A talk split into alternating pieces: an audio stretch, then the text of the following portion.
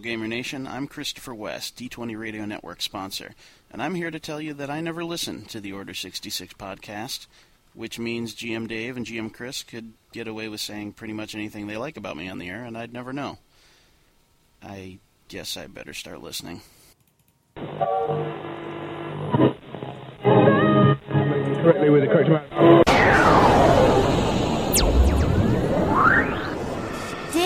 D20 Radio, where gamers roll. www.d20radio.com.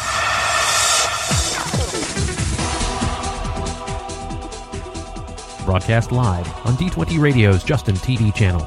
You're listening to the Order 66 podcast, brought to you by Gamer Nation Studios, D20 Radio, and mapsofmastery.com.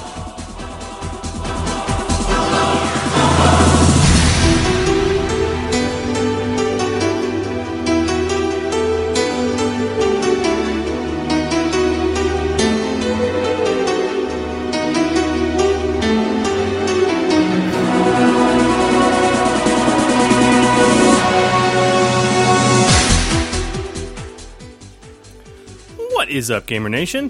GM Chris here, and it is oh gosh, August third at approximately uh, uh, at approximately seven fifty seven in the PM. And if you are tuning in for the very first time, this is the Order sixty six podcast, the original podcast entirely devoted to Star Wars role playing. And uh, I have with me my compadre, my cohort. I'm running out of I'm running out of like things to do. You know what I mean? Like like how, how else do I introduce you? I, I I really don't know at this point. Um, at this point, it's starting to just become a chore. So perhaps simplest simplest is best. Okay, how about my co-host GM Phil?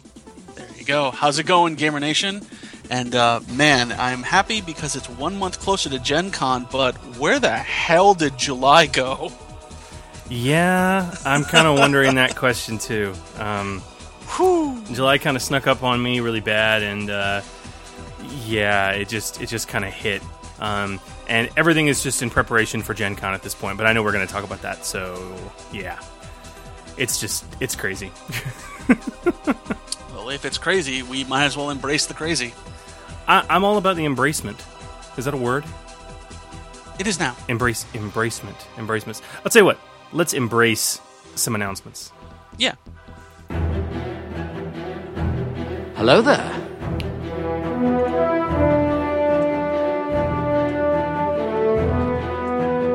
What have we here? Good news.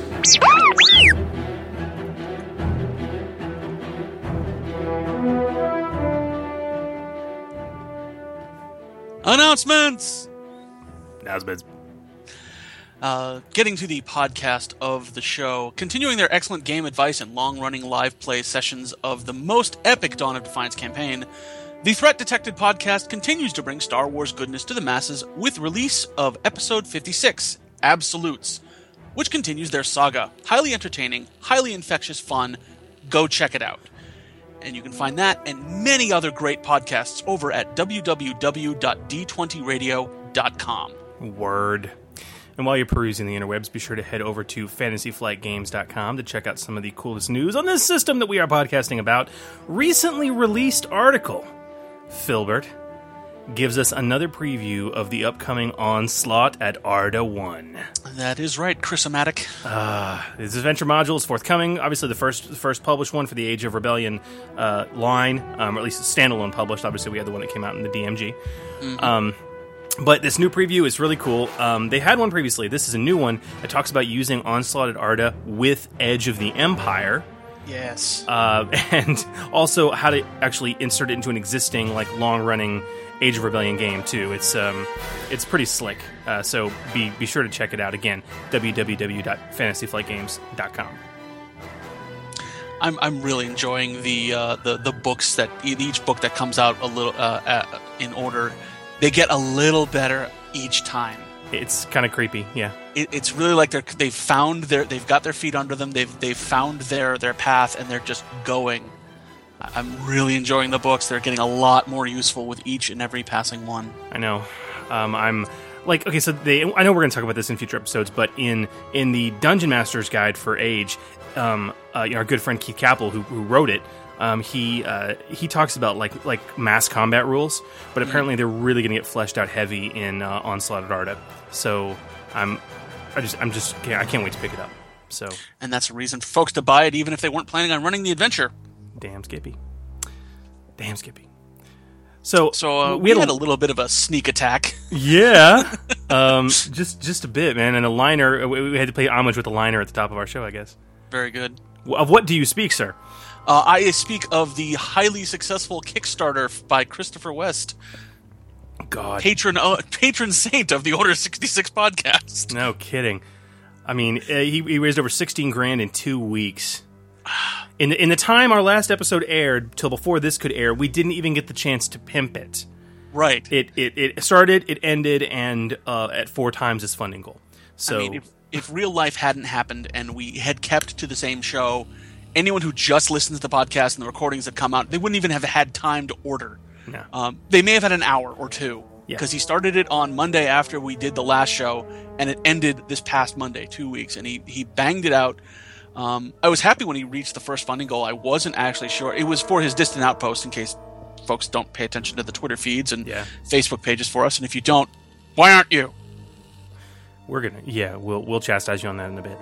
Um, Uh, but I wasn't sure who was going to. I, I I was glad because I do a lot of my stuff online now, and or at least through Map Tools or or uh, uh, Roll 20 So I knew I was going to get the video file, the uh, the the video files for his distant outposts, all four quadrants of the space station. But I wasn't sure if we'd actually be able to get uh, p- uh, enough support to get all four of them actually printed, and he did. Yeah, it was kind of crazy. So there's these. Four, I mean, how big are his maps? Well, like forty by twenty-two, I think. 34 by 22. 34 Standard uh, tournament for uh, the old uh, minis game. So these are th- four 34 by 22 inch maps that Yep. um like all fit together to make one giant space station Yep. and then fit together the other way to make a brand new ship. which is hilariously That's awesome. that's incredibly awesome. And there's like a cool facility and, and on the back. Anyway, I just huge congratulations to Christopher West, sir. Thank, you know, congratulations again. Thank you for the continual support you've given this network and and big congratulations to you, sir. Um, guys, obviously those maps are in production now. Chris has actually promised to have them ready and available for purchase by Gen Con. Um, so in very short order, uh, here in just a couple weeks, they will should most likely be available. Um, any excess copies that aren't sold Already um, in time. uh, uh, at Gen Con um, will probably be available at his website, which is mapsofmastery.com. So go check it out. And speaking of Gen Con, Uh, 10 days. 10 days! 10 days, 10 days. Uh, yeah. Ah, 10 days, and I'll be in the middle of Spaghetti Factory with the Gamer Nation in attendance. Man, Gen Con, Gen Con. This is this is your first. This is my first. I'm I'm stupid excited for it. I am uh, I'm I'm kind of thrilled. It's gonna be it's gonna be pretty cool. Um, I'm very this is kind of a bittersweet Gen Con for me. I'm very excited to go, but we found out um, on Thursday that Twi'lek Goodness, my wife, um, will not be able to attend this year. Um, and we had we had planned on it, but she got a new job, and it's Yeah. it starts on the 11th. she she and it's, it's a phenomenal job. She can't you know she she she- she's like yes yes I'll take it. So um, it's it's unfortunate. I'll be there. I'll be there. Sans Twi'lek goodness, and I'm I'm kind of bummed by that. But it'll it'll be cool. I'm I'm most excited, like you said, D20 Radio for listeners who are going to Gen Con and don't know yet because you maybe don't follow us on the social medias. Uh, we are going to have a huge D20 Radio meet and greet the Wednesday night prior to Gen Con. That Wednesday. Okay, it's going to be at 7 p.m. at the Old Spaghetti Factory. Now we do have limited seating. There's only about 50 seats, um, and there's a lot of people already coming. If you would like to attend, please email the uh, the the the co the the other co-host of the show who's actually organizing it, and that would be GM Dave. Email him at gmdave at d20radio.com. Subject line D20 Radio meet and greet, and tell him you're going to be there, your name, and how many people you're bringing, and and we will get space reserved for you. Uh, so if you can hear the sound of my voice, do it. You have two weeks. Go.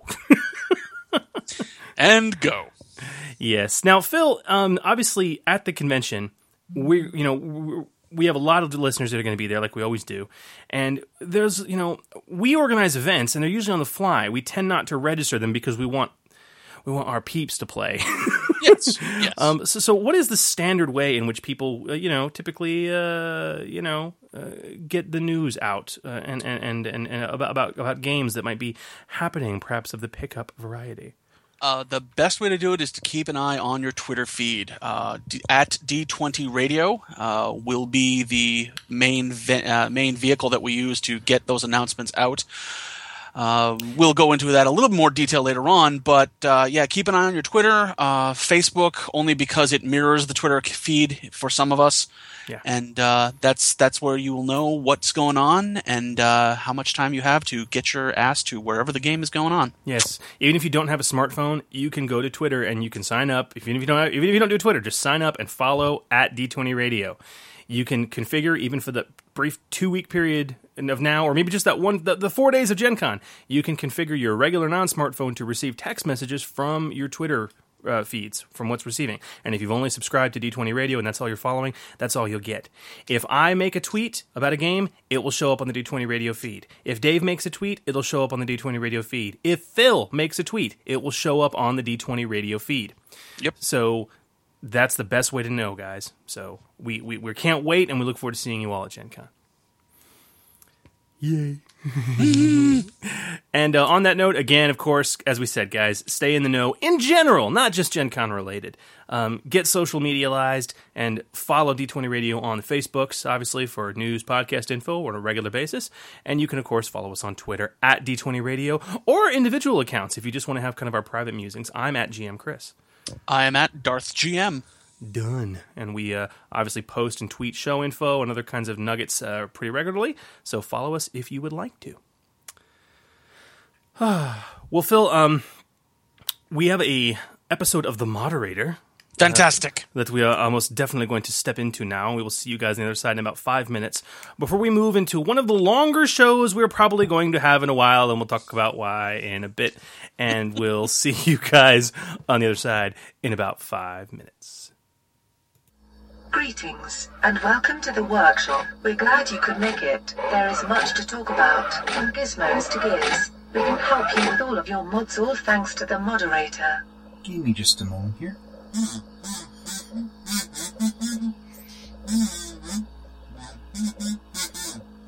Hey, I said I turned it back on, didn't I? Now don't do that, you'll just hurt yourself. Uh, go put some ice on it? Art can do many a thing. From just protecting you to aiding in other tasks. It has many a use, and if you're smart, you know how to make the most of it to avoid fights altogether. Skills or tasks can be enhanced with this protection in ways you didn't even imagine. Now, let's examine a few and see what we can do to optimize our armor while having our armor optimize us. They say that clothes make the man, others say that they believe what they see. Both of these tenets can be used with armor to gain some advantage over others. If you're wearing a specific type of armor related to a type of work, then people are believed you're naturally capable of that. An armored flight suit will help others believe you're a pilot. Mountaineer armor will say you're a survivalist.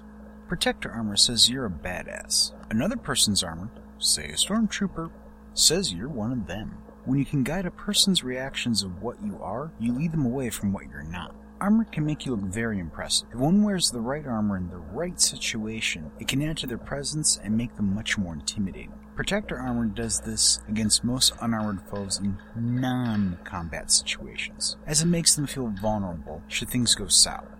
Adding cosmetic modifications, such as spikes, skulls, or other adornments, will make you look more dangerous in and out of combat situations. Be careful of this.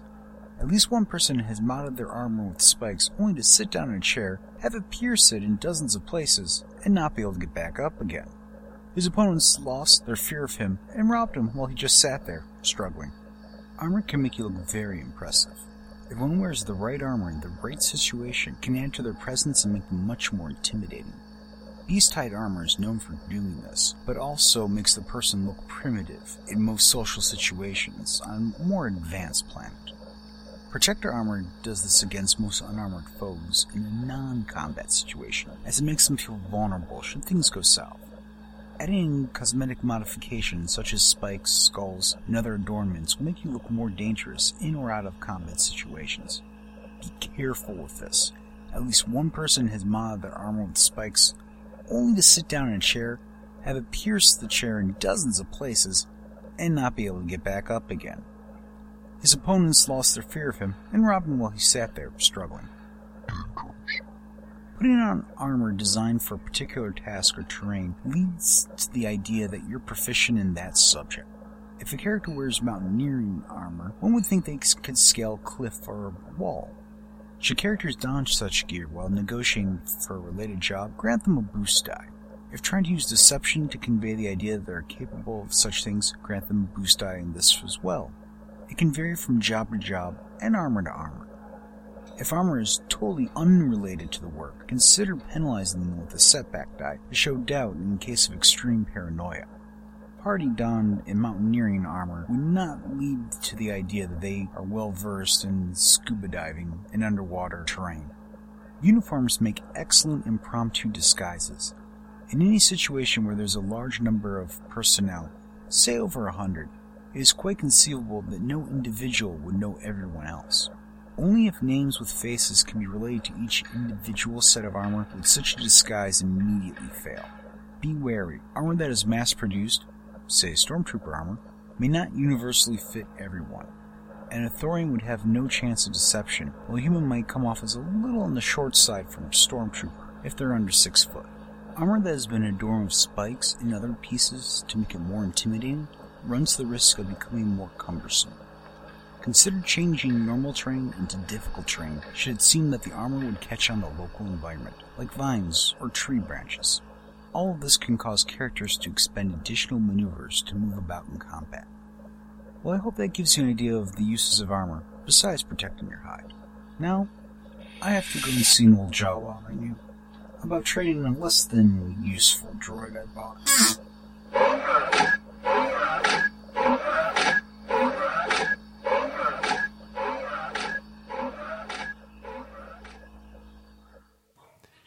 Thank you, Wacky. Greatly appreciate it. It's a we fun. always appreciate those bits. It's a it's a fun bit. It's a fun bit. He does it. He does a good job with it. So, um, all right, dude. I mean, I'll I'll turn it over to you, I guess, with with with this right here. I think that's a good plan. I think that's a great plan here. Uh, me interviewing you. oh, oh boy. Oh, oh yes. I'm I'm worried. But let's let's kick this off in in the traditional fashion. Let's-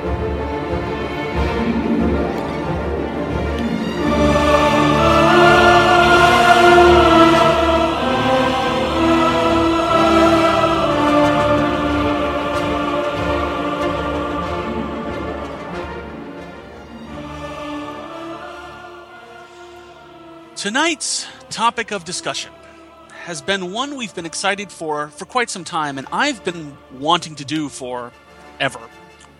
Uh, perhaps summed up best by an email from Eric Shield, who writes I've listened to Order 66 since the old days of Saga Edition and love the show.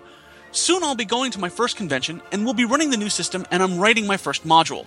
But aside from the published ones, I'm not sure where to start. What advice can you give me? Thank you, Eric. Okay, so here we are at the beginning of August. We're in the middle of convention season. It's a time when gamers from across the country are converging on Indianapolis, Columbus, Seattle, Atlanta, or any number of cities across the nation and around the world to meet and play a variety of games. These conventions offer a variety of adventures for those looking to roleplay with their fellow gamers. But running and writing for these adventures can be very different from gaming with your hometown crowd and your regular gaming group.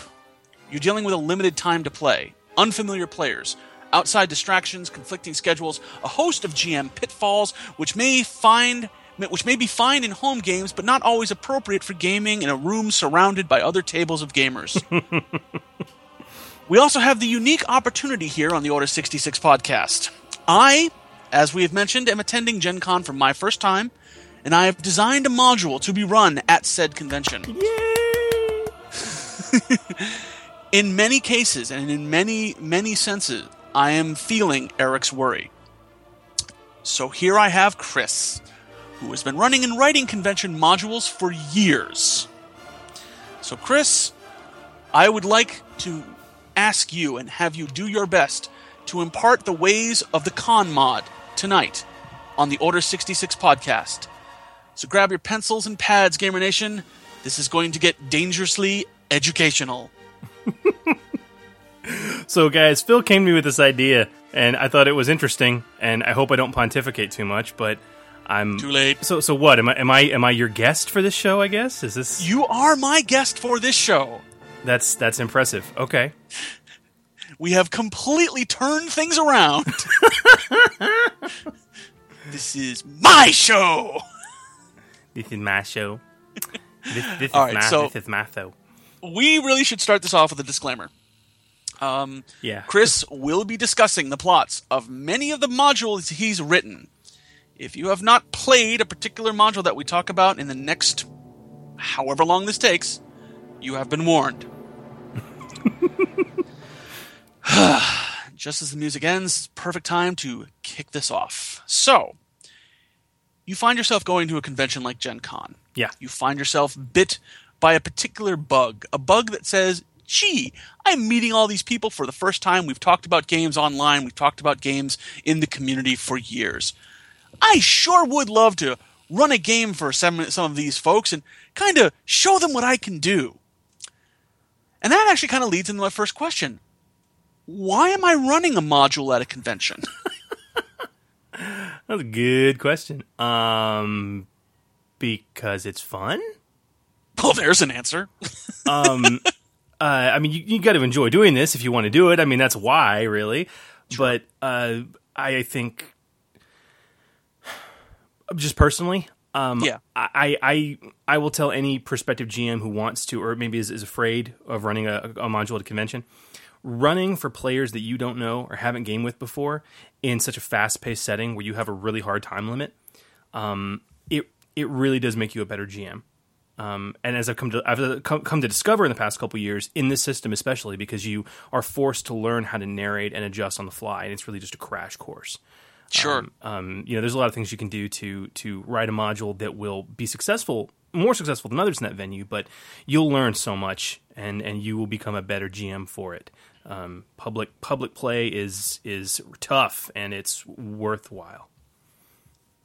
I've experienced a little bit of that just from the player side, but I can only imagine the how on the ball you've really got to be and how not necessarily a command of the rules as much of a command of confidence of just running the game and the ability to say just you know what? I'm running this game. It's going to be fun. And and like I've I heard you say before many times Chris I may not have the rules right but I'm going to do the rules that would make most fun Yeah, yeah, that's you know, and I, we, we may very well talk about that when you're actually playing. There's some things you can do. We we've spoken about before, like setting the stage. Sure. But, but uh, yeah, So let's get into it. You've decided to run it. We've uh, we've decided to run the module. You, you've decided to run something at the con. okay.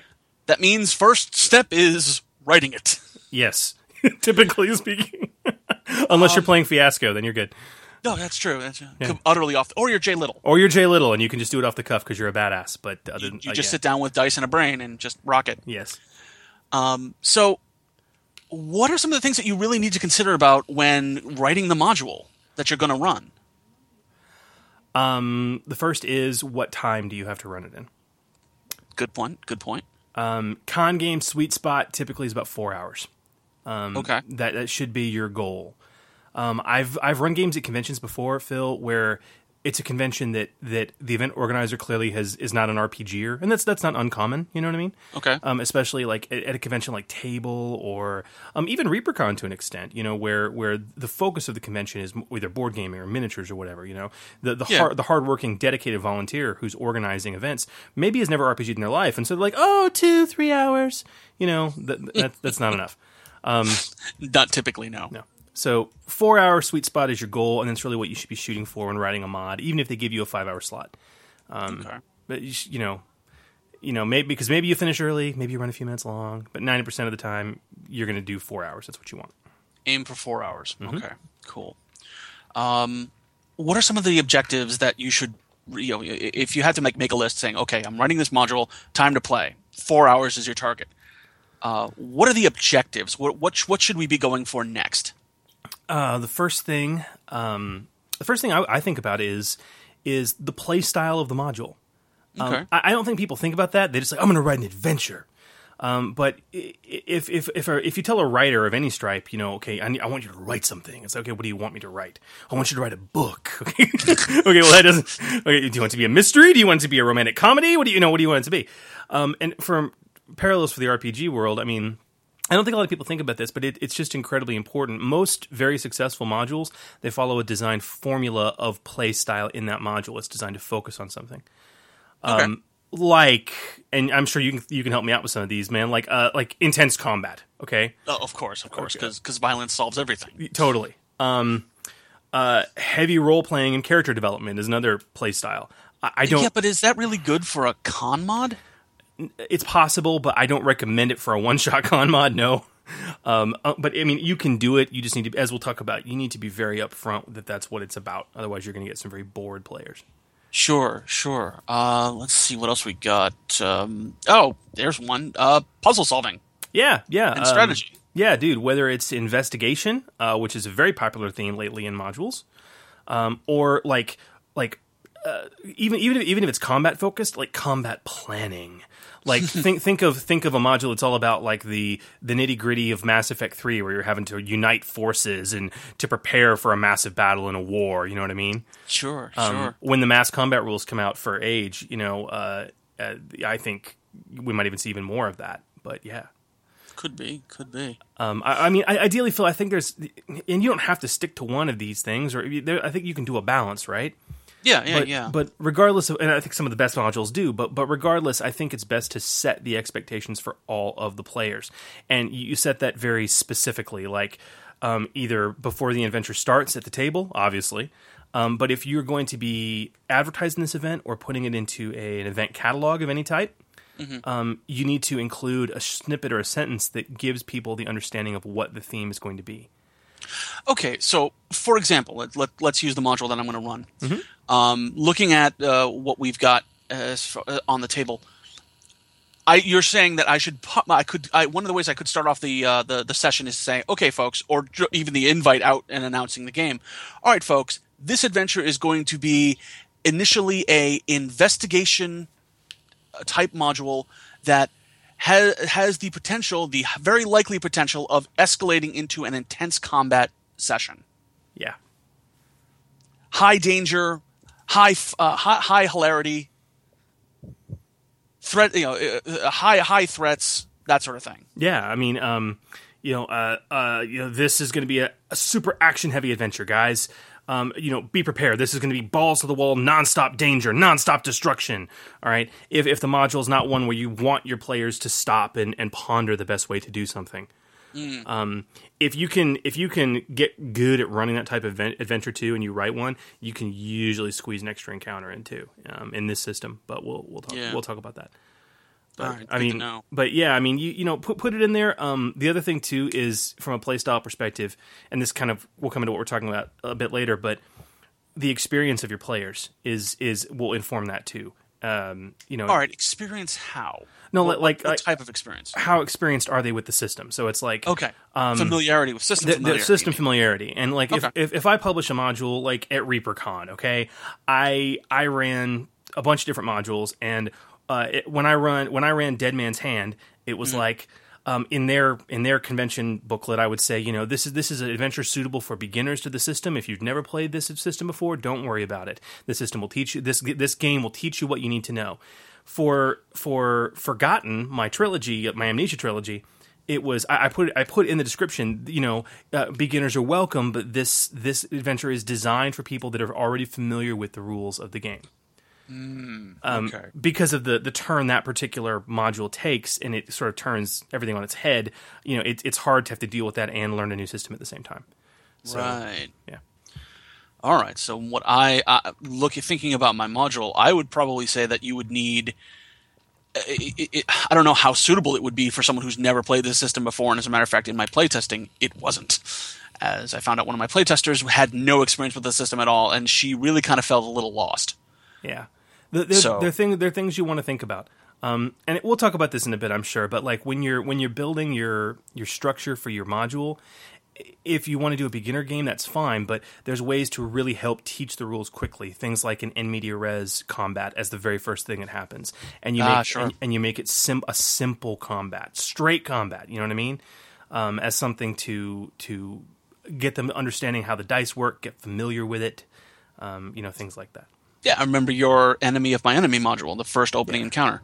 Yeah, I mean, you start boom, in, in it's it's it's immediately in media res, and you've got one tough guy and some mooks, and and and it's it's just straight combat, and and you know it's it just. Um, yeah, there's a lot of reasons to do it, but one of the primaries and why I did that for why I specifically did that for enemy of my enemy is because after you spend five minutes explaining how the dice work, okay, now we're going to put it immediately into practice after the opening crawl.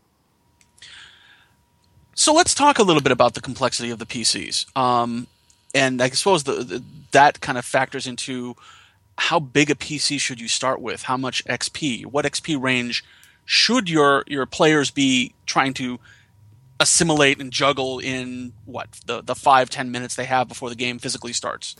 Yeah, man. Uh, okay, it's one of those things. I, I do think this directly correlates back to the question of are you designing this for experienced players or beginner players? Fair. And Um, yep, I can see that. If if if you're designing this for beginner players, use beginner characters. Okay, starting Okay. starting XP. All right. Um, once upon a time, in prior systems and prior games, um, modules were designed with with CLs or ch- challenge ratings. You know, that were in, This is appropriate for a level five to eight party. Exactly. Um, but this is a levelless system. So h- how does that work? Does it even matter? Um, I, in my experience, I do. I have found that the sort of the the average XP of the PCs um, uh, can serve as, as kind of a wonderful guide to the the challenge of your adventure. Um, however, uh, be careful and don't. It's not total XP. It's XP they've earned since character creation. Because if I'm playing a Wookiee Right. versus a human, I've got a 20 XP disparity there. So, um, I don't know, man. Dude, honestly, in my experience, man, the most enjoyable modules I've run so far have been for beginner or zero XP PCs. Um, uh, or or maybe PCs with maybe 20 XP and earned experience, where you know they got uh, they got a couple extra ranks and a new talent, and um, you know it, it's light, but you don't have too many talents to teach new players. It just it works. And you think that's why? You think it's because if, if there's too many talents on the sheet that they have to try to figure out, you know, what's going to be useful in one situation, and they may encounter a situation that I gave them a certain ability for, and they don't think to use it. That's precisely. I, I've I have physically seen that happen, and I've seen that happen with beginner characters. Mm-hmm. So you know, it, it- as, as a GM, you got to keep on your toes about that. But but at the same token, it yeah, it, it, it's it's there and it, it helps. I just you know, anytime you use pregens, the less crap they have to worry about, the better. Mm. Something for me to think about for my next module, as it might be a little too late for this one. so, all right. So we've talked about the players. Let's talk about when the game is. And this is more appropriate to Star Wars, but it certainly is applicable towards anything that you're running for a convention. Um, theme and era. One informs the other. Okay. Um, if you if you have an era you want to play in, that can typically inform a theme. Um, Sure. And I, I personally think about the theme, and then I let that inform the era. Typically, Okay. um, so like, uh, and I'll tell you what I mean. Like, um, uh, let's talk about some of the classic Star Wars themes and concepts, because whether you realize it or not, when you read a really good module, somebody something written by somebody like Sterling Hershey, okay, Yeah. that's been that's been professionally published, um, you'll find an underlying theme in the adventure that any good writer will put in in any story they write. Um, Star Wars is full of them. They're really basic. Uh, th- things like just flat out basic good versus evil. Okay, um, as as a theme. Okay, the basic plot line. the basic plot line of episode four. Um, but there, there's there's there's like sub bullets to that. Okay, which is where your PCs can really come in. They don't have to be these paladin-esque good people. The enjoyment of that basic good versus the, the conflict in good versus evil is not good versus evil. The conflict and the interesting part about that theme is that you have morally neutral characters who are forced to pick a side. There you go. Okay, like Han Solo. Okay. Uh, just as an aside, I think it's absolutely hilarious that we start talking about Sterling and he appears in the chat. Hey Sterling, how you doing, man? um, Speak, and he shall arise. and he's offered a great piece of wisdom too. He says, with starting players, I don't hesitate to generally remind them that they may have something that might help in the situation uh, when I know they do. when I know they There you do, yeah. Little GM prompt. Yep, yep, and that's that's exactly correct. Um, so I mean, basic good and evil. There's there's one classic theme. Sure. What else we got? Um, one of my personal favorites um, is personal reliance um, versus uh, technology, or or I should say, an over reliance on technology. And this is almost like instinct versus technology. Um, Alright. And that that's you know, and, and by instinct that could be the force, it could be self determination, it could be whatever. But but it's human versus machine, or or or personal feeling versus machine is, is kind of another common theme um, and your players could be on either side of that too, uh, because because that that theme it's not necessarily like personal reliance is good and over reliance on technology is bad. It could go the other way too. Um, in the uh, Dead Man's Hand module um, I wrote last year, it was inverse of that, where the theme was really um, instincts taken to a dark place, which is superstition. okay, Right. uh, versus technology or science, um, where you know the whole module is you know leading the pieces down a path of you know ghost pirates, and, and then you come to find out it's it's an insane droid basically that's running everything. Right, Um, right. Uh, so yeah, I mean those are those are two themes I, I just love in the in the classical trilogy. I can dig that. I can absolutely dig that. Um, so what about um, what about the common man versus the the the, the society type thing? Oh, absolutely. Um, you know, the the common people getting swept up in galactic events, changing the galaxy. It's very it's very Star Wars. You know, sometimes for the better, sometimes for the worse. It's often hard to capture that in a one shot convention module. Yeah, I was I was just realizing that just now. I mean, it, it's but but but but that's the thing. These are these are themes we all think about when we write adventures, especially for our home games. You know, this is the journey I want my PCs to go on, but I've got twenty sessions to make that happen, right? Um, you know, as opposed to uh, having it for a one shot module, it can, it can be a bit harder to pull off. Um, now, related to that, and and this isn't really this this could be good and evil or not. One of the things that's easy to pull them into um, is the whole liberty versus tyranny um, argument, and, and kind of related to that is sort of the, the firefly firefly effect, um, individual individualism versus authority. Um, you can play with that a lot in a single uh, convention. Yeah, that's kind of good and evil, but, and yet not. not necessarily. Yeah, it'd be kind of interesting to, to kind of put good and evil and turn it on its head for liberty versus tyranny. Absolutely. Um, absolutely. Again, I don't know if uh, for a con module, but who knows? I'll put, it, I'll put it this way: Is the corporate sector authority good or evil? there you go. Okay, because that that really is liberty, not tyranny. it's it's Mm. it's it's laissez-faire capitalism to the extreme sense. Woohoo! So yeah, yeah. There's there's that. Um, uh, another one uh, that relates back to uh, really that personal reliance versus technology, or kind of being on one side or the other. I love this one: the quick and easy path versus doing the right thing.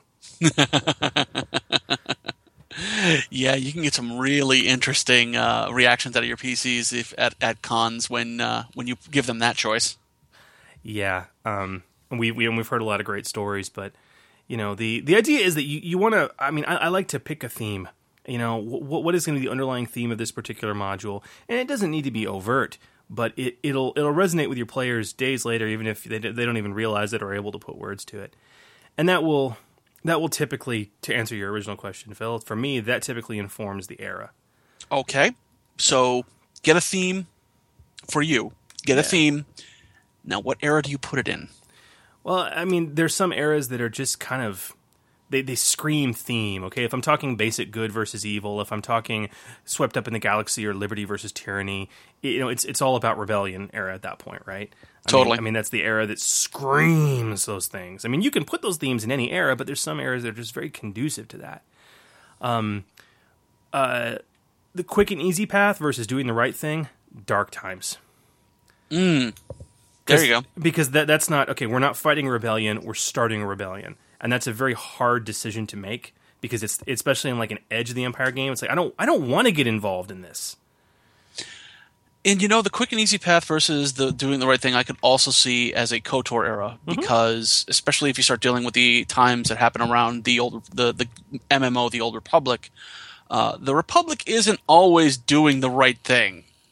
They're trying to win the war, and it, sometimes it seems like through whatever means necessary. Exactly. Um, personal reliance and on technology, um, you can put that pretty much in any era. Um, Oh, yeah. As as Oh, long yeah. as especially if you're in the rim. Um, if you're if you're doing that. Um, however, if you do want to get era specific and you head to the new Republic, New Jedi Order era, um, and if you want to touch them with a ten foot pole, the Yuuzhan Vong are kind of tailor made, you know, to be the um, they're they're they're the inverse of the Borg when you get down to it. Yep. And and They it's don't assimilate; they wipe out. they wipe out and no technology all biology. And so that's the dark side of that where it's it's per- pure personal reliance or biological reliance versus or a- against technology. And um yeah I, you know it's it's uh so those are those are some examples of where you can you can you know but i, I typically let that inform inform the era. But but man like an alternative don't pick an era. Okay if you're going to write a module to run at a specific convention yeah you need to pick an era. You need to set the stage right? Mm-hmm. But if you're going to write a module to publish okay you don't necessarily have to pick an era especially if you're going to stick in the rim or write the module to be era agnostic where you know insert insert rebellious group X here and authoritative dictator Y here. I mean, you could run in so many different eras. I mean, in you know, and if you're going to write a one shot for public consumption, um, you may not you may want it to be portable to any era. I mean, you know, using antagonistics that aren't era specific. You know, but again, I don't recommend that for a con module. But it's it's uh, or, uh, for a generic module that others others may run that you're publishing. It, it is totally doable. I was actually pondering that um, as I'm sort of looking forward, uh, looking after Gen Con and thinking about the module and, and what becomes of it. I'd, I'd pondered a sidebar or, or, or an appendix on how to incorporate this into uh, another another era, in Rebellion era or Legacy era or or Old Republic era, even Clone Wars, Dark Times, and things that you could do to have that happen. So yeah, it, it definitely it definitely pays to be able to take something that you write if you if you're writing it not only just to run at a con but possibly share even afterwards to be able to write it in such a way and have it come out in such a way that you are able to share it with other gamers and have them easily be able to drop it into their whatever game they're running and whatever theme they're running. Yes, and I mean that it's that's not it's not easy to do, man. We've we've tr- we've tried to drop hints to you guys, all of you listeners, for a while. We're talking about set piece creation and the GM's holocron, um, but it's it's not It's- it's not easy. it can to be do. tough. and the reason it's really not easy to do is because m- it requires a level of work on the part of the GM that most GMs do not want when they pick a pick up a pre-written module. It's like, no, I want to know what era it's in. I want to know. I, I don't want to have to do any work. I want to be able to pick it up, read it through once, and play. And and that's and there's nothing wrong with that. That's the point, right? Um, Right. But again, also when we talk about this era stuff, be sure to include at least that when we talk about your adventure description. You know what I mean? Oh yeah. You know. So yeah. Okay, so we got the theme. We've got we've, we've, we're, we're writing the module. We're moving it along. Yeah. You- Let's you- get back to the PCs. Okay. So we've already discussed like what okay, what level are they going to be at? Now let's talk about how many. What is the ideal number of PCs for a convention mod? five or six. Um, in my personal opinion, with with Edge of the Empire, Age of Rebellion, I've actually found five to be the sweet spot. Ooh, interesting. Yeah, um, that's just my personal opinion. Um, but I, I believe six is the proper expectation, and you need to shoot for six when you're writing a module. That's kind of become this universal player limit at the table now is six people, um, and you're you know you, you assume the table's going to fill up. Um, So I, I say I say shoot for six um, when you're writing it. But then again, I don't think the module should suffer if you bring it all the way down to four PCs. You should be able to modify just one or two things in the module, like maybe like one or two fewer threats in your encounters, whatever, and you should be able to make it playable with four PCs. Okay. Um, uh, three PCs, I think is too few. I don't think you should plan on writing a module for three PCs. Um, but I, I think I think you you shoot for five or six, shoot for six ultimately. Um, try to get five at your table, and Right. and and be prepared to run with four. Does, does, that answer your question in a completely non-answerable way? it does. It does. Okay. You know, three, or- uh, three, no. Six, hard cap. Ide- a sweet spot is five. Yeah. Which, ironically, lines up perfectly with the module I wrote. that's good. That's good. That's good. In Echo Base in the chat right now, um, they're all they're like, yeah, six six is about as far as one GM can handle at a time, generally. And Generally. generally, I would agree. Yes, yes. There are us sadists who run eight at times. That's insane. Those people are. you have no idea what I was thinking. Neither do I. uh, I actually wonder how an eight PC group would handle this, considering I was somehow able to handle it in Saga for about a year, You could, and then just PC attrition happened. you can do it. What I've found with this system compared to Saga Edition prior is that one PC's roles can have the same impact on the story that two or three PCs could in Saga Edition. Um, gotcha. because of the cra- the cra- the more the the more people you have rolling, the more triumphs and despair are going to hit that table, and it changes everything. oh, I can. I, I bet. With a creative with a creative group who's willing to go beyond just I crit him, Yeah, it changes everything. So Yeah. yeah. I'm seeing that now. Um, all right, so f- now I'm going to ask this question. It doesn't really affect me, but it might affect others out there who are thinking of running. Sure. Because my module was the part of the reason why I wrote the module the way I wrote it is because I wanted to incorporate a certain set of characters. Right. So in my modules, the characters are all pre-gen. Is that the ideal though? Should you go with a pre-gen set of PC characters, or would you should you encourage your a, a module that has people bring their own? And, and what are the uh, what are the drawbacks to each? If you're publishing an adventure for public consumption, I'd say pre-gens are entirely optional. And I don't. I, I think. I think most published adventures are written with the idea that the player's going to come up with their own characters, right? Or Yeah, or I it- think it- about it's- Jewel of Yavin. I think about Yeah. Beyond the Rim. and, and I'm sure Onslaught at Arda. And Yeah, and those it- are those are you know you you ha- you have your characters as you as you uh, you have your characters as you have them. and those modules are written generically enough to be able to have all kinds of diverse skill challenges. Now, Right. with with a convention module specifically, I personally believe that pregens are what you should do uh, for two extremely important reasons. Okay. One, you as a GM can then tailor each of the encounters to the specific skill sets of your pregens.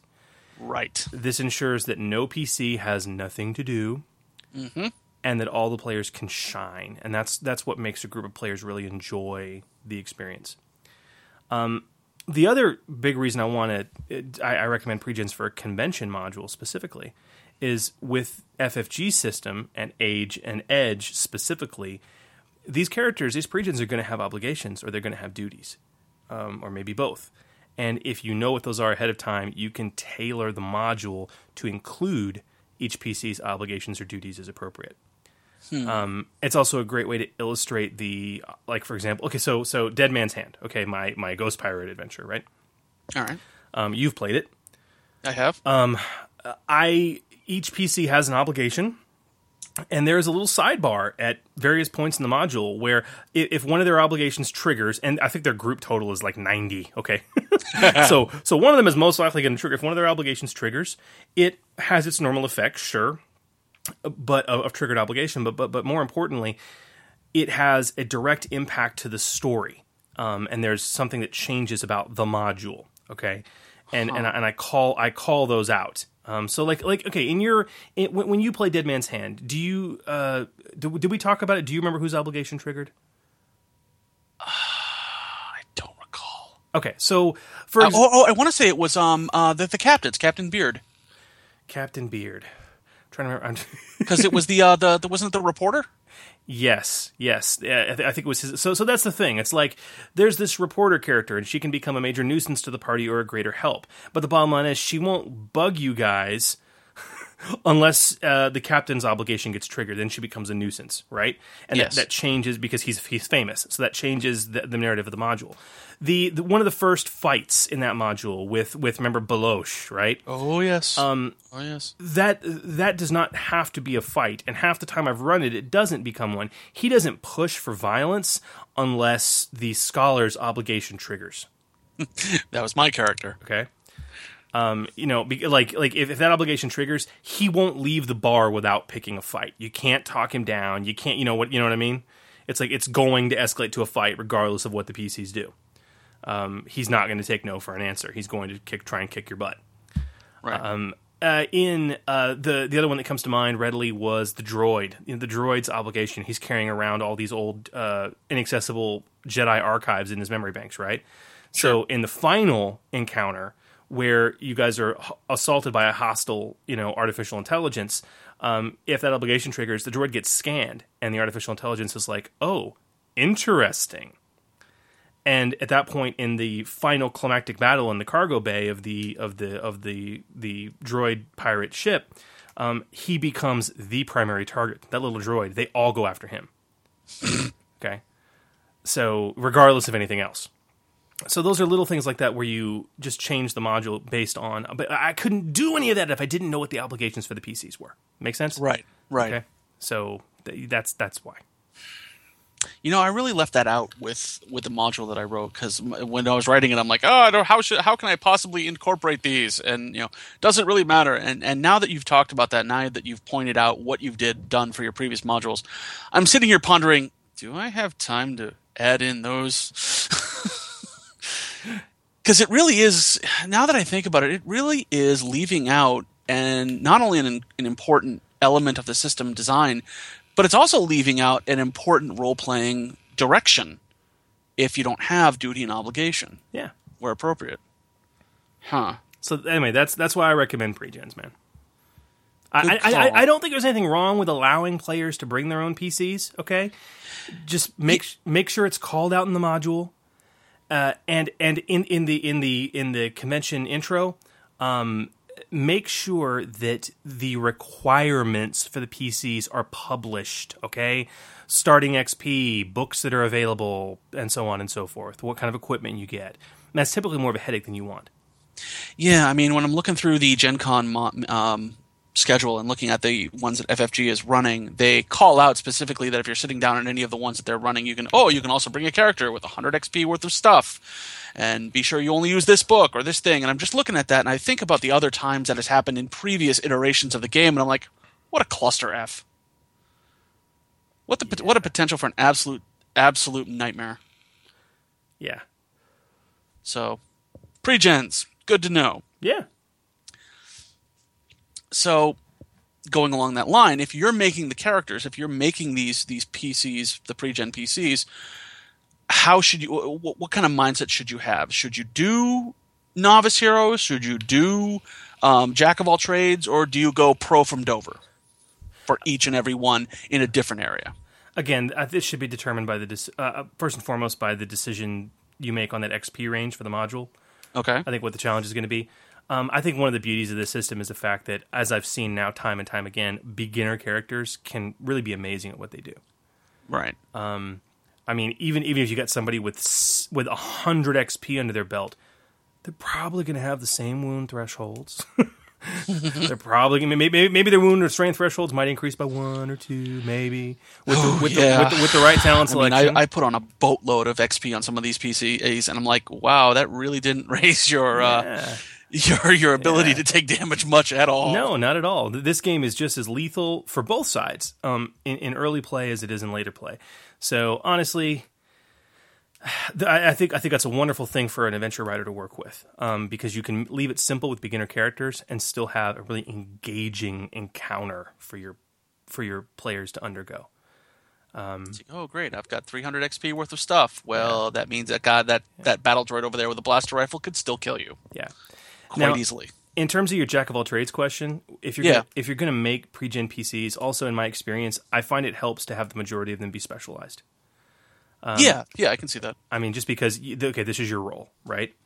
the Um, whole give them something to do. Give them something to do. Now, having said that, it's often really useful for um, th- they, try your best not to make them one-trick ponies, um, so that they can at least be competent if they pull up a blaster pistol and fire it. Not necessarily that they're going to have all the crazy ass talents that you know a bounty hunter would to, you know, you know what I mean. But sometimes you just gotta shoot a guy. Uh, Sometimes you just got to shoot a guy.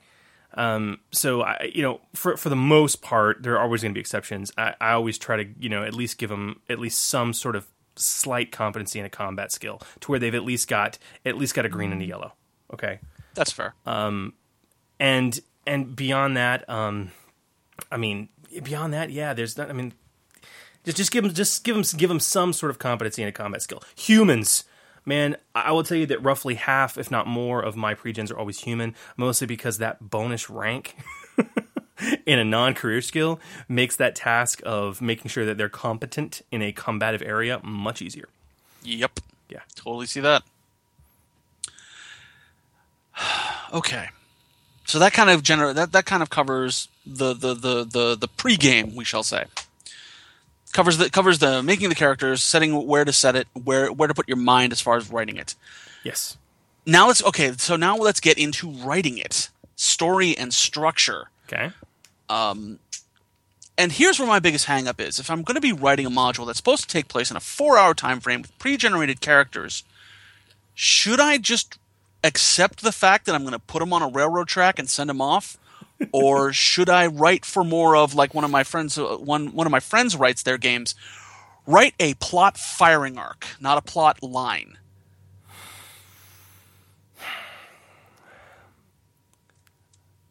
I, I, I personally believe you need to have some rails at a con game, Sure. but you have to be ready to account for the wiggles. Okay. Uh, and I do that in a way that not every GM has to. And if you've read read any of my modules, you'll understand what I mean. Is that I cover every possible scenario. Or you try to anyway. or, or I try to anyway. I, not, I, I'll, I'll say this confidently: seventy-five percent is covered. Okay, There you go. All right, I expect them to go down one path. Maybe they go down these other four. That, are, that and those four paths or those total five are going to comprise seventy-five percent of the time with the choices they'll make. So I know that I've got that covered seventy-five percent of the time. Um, Okay. and and that's that's kind of that's how I do it. But it, take, it takes a lot of work to do that, and I do that very specifically because of the fact that I don't want to have to stop down or hum and haw or do something half-assed. I want to be able to have something I can pull from right away um, that's already laid out and fleshed out. Um, you can, but you know, it's like look at look at Jay, man. Look at Jay Little. I mean, the dude, the, the dude, the dude gets a sheet of notebook paper, the alphabet, and a couple dice, and he can throw together a plot arc, have it wrapped up in forty in four hours, and and the players have had an amazing experience. But that's that that's a level of skill that really takes time to get comfortable with that level of narrative storytelling and and game mastering. If I have the chance to see that at Gen Con, I will consider myself lucky. Never mind, play that. It's impressive. Um, it's it's it's pretty impressive. Okay, so stick to the st- stick to the rails, but allow for some drift. It's my personal opinion, yes. Okay. So Because seventy five percent of the time, it works every time. yeah. All right, so what about opposition? Oh, oh, look at Sterling running up. Oh, Sterling, he's one upping in the chat. Sterling's like, Oh, he says, "I've, I've run, I've run off a Post-it post-it note." Oh, slap! I, and and if it was coming from anyone else, I wouldn't believe them, but I would believe I would believe that from Sterling. Yeah. Um, yeah, I would. That's fantastic. Um, okay, so what about the opposition now? Now, because one of them, almost as memorable as the the encounters that you have in the module, can be the villain that you face. Yeah, I think uh, the villain is the first thing I think you should think of when you when you start writing. Um, for for me specifically, because it, t- tends to be the most memorable feature of a convention module. Um, and okay, and also, Phil, uh, if I, if I may, um, we're going to come back to this. Convention modules are very episodic in nature. You know, it, it, rarely are they long running. Um, it's you know, you, you come, you leave, you're done, right? Right. Everyone who's listening should go back and re-listen to episode 21 um, last November, we here at the podcast did our very best to drop some serious knowledge about episodics, and I would say pretty much that entire conversation can apply to writing and running a convention module. So Dig it. Okay. Dig it. Go check it out. Um. Okay, so villains. That's, what- that's what Right. you asked, right? Villains. Right. Um. m- make them memorable. Okay. uh, if at all possible, um, distinct personality, um, unusual characteristics, RP quirks, maybe. Um, you know, whether it's it's it, you, know, you don't have to meet this person in the first act. You might not meet them until the very end, but when you do, they're memorable. They're, I mean, okay. Do you, you recall when you were skyping with me and playing Dead Man's Hand, how creepy that rogue AI was? Oh, sweet Christmas. yeah, man, th- those are some twisted, twisted sing-song nursery rhymes you had that thing singing. Yeah, and I mean, so uh, stuff like that. He has this. I mean, y- you guys will remember that character for a long time, right? Because he's so memorable, and you really only didn't meet him until the last forty-five minutes of the game. But it's just Yeah. incredibly, incredibly memorable. Um, so I, I'd like to define the personality of my villain first and foremost, and because the villain is driving the conflict and the adventure, and, and really why things are happening, the next thing you want to think about is why are they doing what they're doing? It needs to be a comprehensible motive, basically. Why does the villain? Why is the villain doing their villainous thing? Why are they creating the situation that's causing the problem that has drawn your PCs into the adventure in the first place? Um, I think, and this is advice that goes beyond con modules, man. Your your your home game should have this. Oh yeah, absolutely. Um, like, is I uh, keep it real. Like, no villain ever does anything because he's evil. Okay, it's not. it, it's not. It's not really good enough motive for really a villain with any depth, unless he's just crazy. Okay, which is which I mean, is if you're running a module with Cobra Commander, you, you make him nuts. I mean, well, you make him nuts, but Cobra Commander, he's not evil. He has a goal. He has a defined, reasonable goal. His motives are comprehensible. He wants to rule the world. Okay, Exactly. It, Yes. it, it's not. It's not incomprehensible. It's like you know. eh. it's not like this. or or or uh, you're right. You're completely right. I picked the wrong one. The Joker. The Joker. Okay, that is the number one. I mean, like, it was. It was. Why know. are you doing this? Because. Because. I think and that's it. That's, That's, it. the only reason he does anything. Because. And he is the exception that proves the rule. The reason he is so terrifyingly wonderful as a villain is because his motives are not comprehensible. Not at all. Okay, but but th- again, that's the exception, right? Um, exactly. You know, uh, you know, even even our little droid AI friend, he, he's his motives seemed incomprehensible, but once you guys figured out what what was up, his motives all of a sudden made a little bit of sense. He just happened to be completely corrupted and insane, but it's like, oh, he was okay. you know, Well, that makes sense now. Okay, got that. okay. It's, oh gosh, he he had no idea uh, how the galaxy had changed, and uh, he was just trying to be a pirate again. Interesting. You know, it, it's th- that's it. And the one piece of advice I love for flushing out a villain's comprehensible motives and distinct personalities, um, uh, and I got uh, somebody related this to me, and it might have been Rodney Thompson a very long time ago.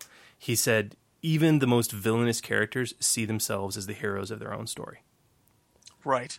So that's again com- comprehensible motives. That's that's that's got so, that that has some very ironic tones in for my module, and anyone who gets a chance to play it will find out why. Yeah, I can't wait.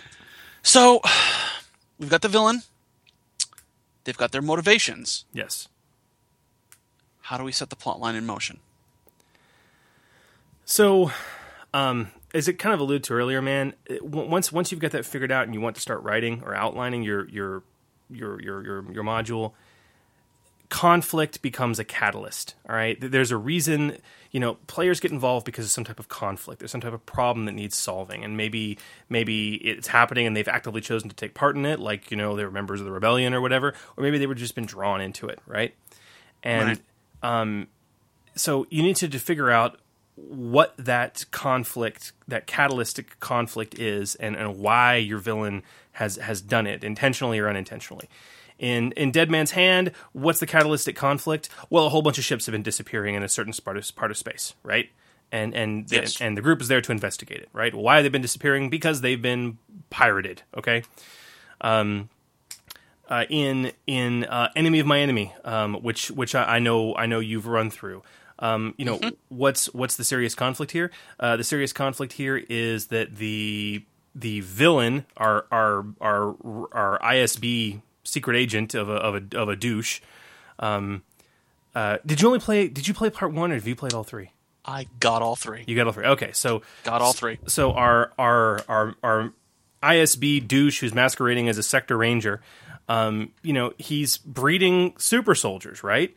Right. And some of them have escaped, and they've started some serious crap. Okay, and the PCs get drawn into this, and they're being used. Okay, but that's that's the that's the catalyst event. It- It's it's what's the underarching plot. Um, for uh, gosh, um, for my Forgotten series, what's the catalytic event? You've got a, uh, you've got a Black Sun Vigo who has made the incredibly poor decision to embezzle money from his own organization. Um, Tragedy. tragedy, and and is has has used again the PCs to accomplish that and brought them into it unwittingly. Okay, it's you know so there's always there's always some thing that sets the entire story in motion. What happened? Who did it? Why is the event significant or important? Why does it matter? I mean, if, if it doesn't, that's the other thing too. Oh, so he decided to embezzle money from his organization. Okay, well, so what?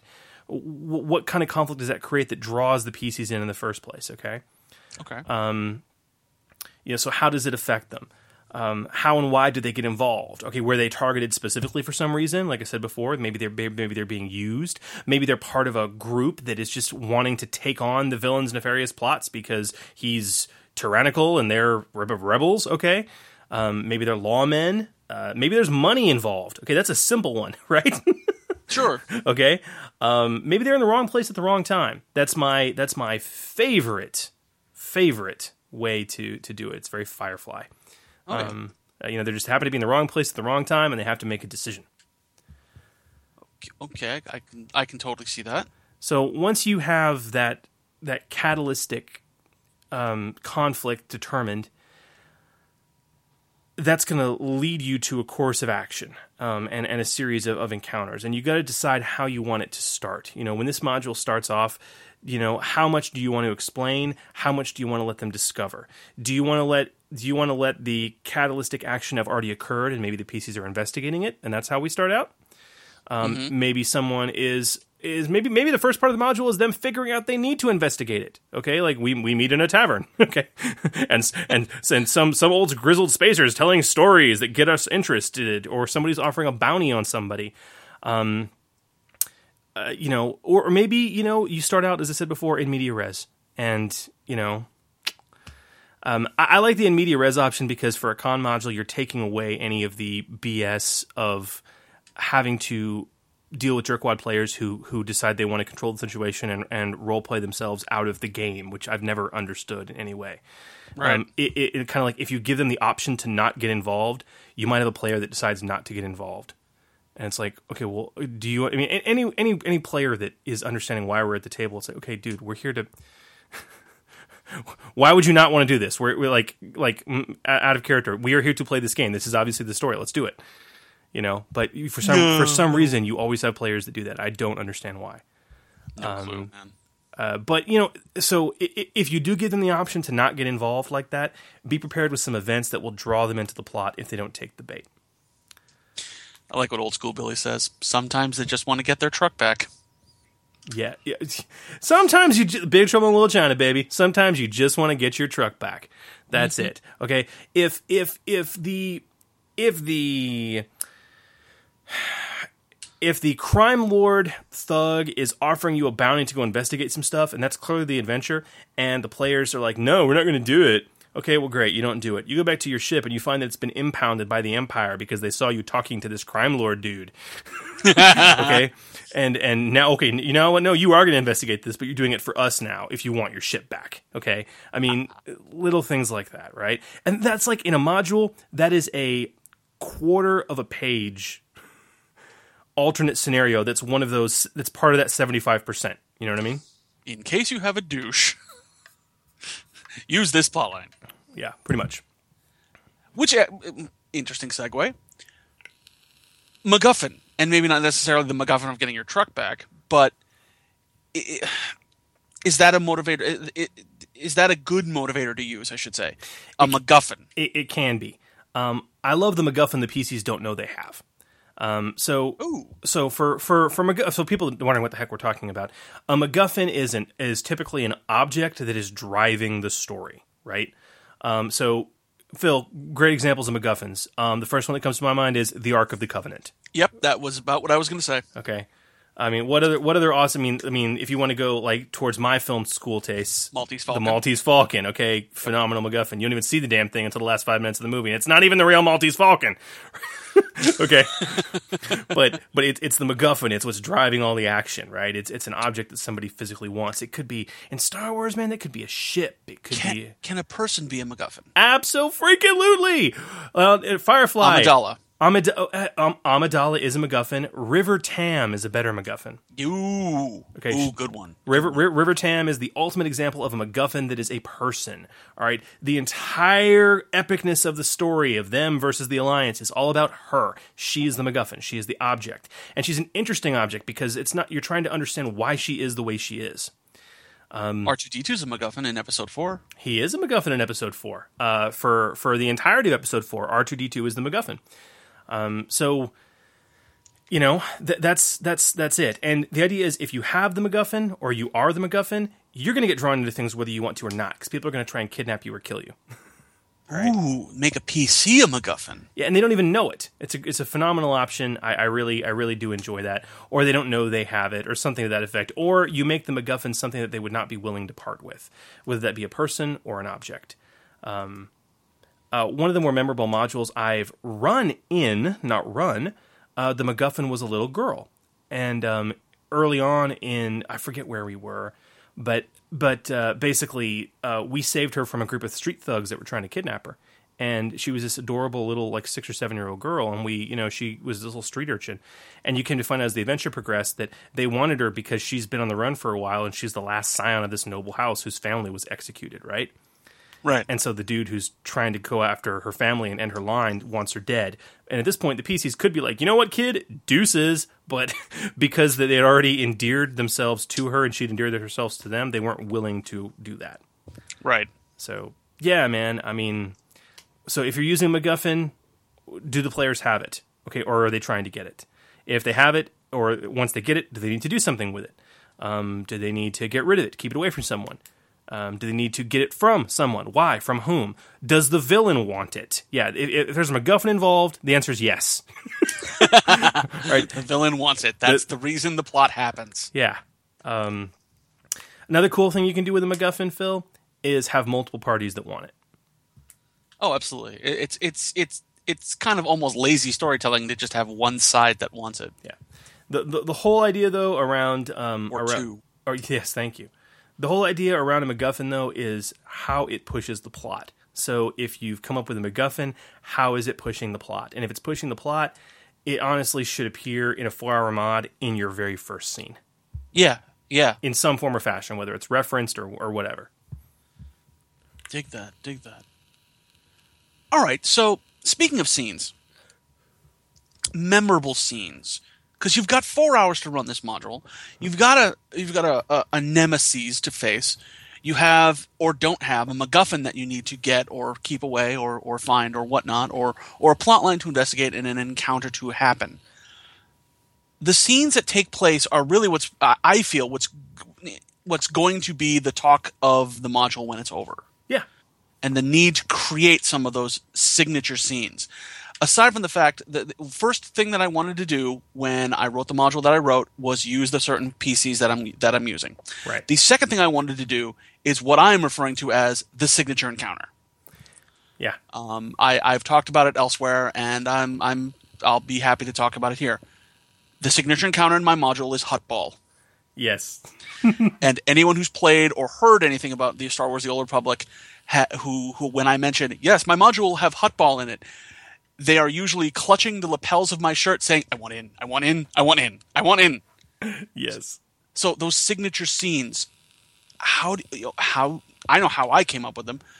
How do you get that? But how does your average? How does how does someone sitting down trying to write a module for the first time, or or many times, get those signature scenes? How do you create those signature scenes? Now, a lot of this advice, advice goes back to the earlier episode we had about the GM holocron, which is really all about creating those set pieces. Right. Um, so, I mean, go listen to that, right? But the the idea is that you know before you ever put pen to paper, I mean, as you're just as you're just outlining, you like you say, you come up with those scenes, right? I personally, I start with encounter locations. Um, or confrontations or complications that I want to see in the story, unless there's something wicked like Huttball, okay, that which which is which is both of those combined, right? Yes. Um, I come up with you know uh, you know before anything else, it's like all right, man, I want to have a I want to have an encounter in low G, okay. I want to have an encounter with in low G. That that's my set piece, right? CD Sure. CD bar in low G. That's what I want. And, Yep. Okay, and and because I, think that would be cool. All right, and there, there okay, something as simple as that. Right. Um, I I want an encounter um, in an asteroid field. All right, an asteroid field filled with um with with auto turrets. okay, um, which I have in Act Three of Forgotten. Right. Um, Right. You know, th- so you know something as simple as that. This is the set piece. Ah, this is cool. And strange things are going to play into your choices. For me personally, uh, because I'm running something in in person half the time, um, or online on Roll Twenty, uh, the other half of the time, the maps I have access to will actually play into my uh, my scenes. I'm at the point now that I, I I want a map. I want a beautifully made map. I want a rendered map. Mm-hmm. So I will go through my collection and be like, "Ooh, here's one I haven't used in a really long time. What kind of what kind of cool scene could I make out of this? What kind of set piece could this be?" And that's that's that's I do that a lot. yeah, yeah, you do. Um, I do the exact same thing. Um, it's kind of the benefit of being involved in all these Kickstarters that Chris West does is we get the PDFs of the maps. Yeah. And then we have this nice large cache of maps that we can use. And I, I do also, yes, you are you are correct. Um, and I, I do agree with you. I go through the I go through and do the exact same thing. Uh, what map can I use? Um, I like this map. What can I do with this map? Yeah, and it's it's a lot easier to. It- It's kind of weird. It's it's so anti right. It's like get creative and come up with your encounter, and then make the map for it. I'm saying for a convention module, if you really if you here's what you don't want to do at a convention module, and I know we're talking about this. We talk about playing and prep. You don't you don't want to be drawing a map in the convention module while it's being Mm. played. You understand? I, I, you don't want to come out with your with your blank grid and draw a map if you need to. You don't want to do it if you need a map at all. Okay, you, you don't want to do it. So that means if you're going to have a map, you need to be able to throw it down on the table. Now maybe it is hand drawn, but you need to have it drawn beforehand, right? For Yes. me, for me, I want to be able to pull out that map. Boom. So for me, the map informs the set piece, not the other way around. Exactly. Um, same goes for minis. I I'll look at the minis I have if I really want to get accurate. I'll be I'll be like, ooh, I've got this Rancor mini with a Felucian on top of it. How can I use that? um, uh, for the for the prior edition of this game, uh, one of the last modules I wrote for Saga Edition years ago um, at ReaperCon, I had a a one hour module. It was a it was a it was a delve. Okay, it was it was a it was one encounter. Okay, and it was Okay. it, it was designed to it was it was designed to destroy the PCs. And the idea was there was a bounty that built up built up, and the first group to take it out would get all the bucks that had built up. Right Yep. and uh, I, I was I had this mini, this Rancor mini with the Felucian riding it, and they're in this this Sith acolyte temple where there's this basic, basically Sith uh, altered Rancor underneath in the sludge and sewage, and to summon it forth, they have to sacrifice this acolyte, right? And so in the middle of the combat, he sacrifices himself, and at that point, the the the floor ruptures and cracks down, and he falls into it, and then emerging around later from the goop is this this striped glowing rancor with this guy sticking out of the top of his head like his its corpse like fused to the top of its head sticking out you know like this horribly macabre image and then you look at the mini and it's like oh i could totally get that from the mini Yup. so yeah Excellent. And that certainly is a signature scene. Yeah, yeah. It, that's the thing. If if there is a specific, and okay, so that's minis and maps. But it, like to extend that, Phil, if if there's a specific type of creature or a vehicle or an enemy that you want to include, this is where you look for a way to weave that into the set piece. Then you can write it into the the module appropriately. Gotcha. Yeah. So you string a bunch of these scenes together, and maybe not they're all signature, but you you've got your you've got your module, you've got the plot line. Conclusion, because at the end of four hours, isn't it important to make the PCs feel like there's an ending? You do, and I, I think there's a couple steps coming up to this though. Okay. Um, I mean, like if you the, all, the set the set pieces you develop, they need to be pretty well balanced, kind of healthy. And go back and listen to episode seven, guys, for for True Encounter Design. I know we'll talk about that in a bit too. But you know, you want to have set pieces that can be, if not necessarily resolved, at least affected by other skills besides combat. You know, um, Right. But the the biggest so how, how many set pieces do you want to that, that are going to lead to that conclusion is is what you need to decide And in my personal experience, for a four hour game, three set pieces is the sweet spot. Okay. Um, the the mistake I've seen people make, especially in this system, is you have to realize that a social encounter is a set piece, and it takes just as long as a combat encounter. Hell yes, it does. Uh, sometimes longer. So that that if, if you have a social encounter, that needs to be one of your set pieces. Um, it, it's got to be.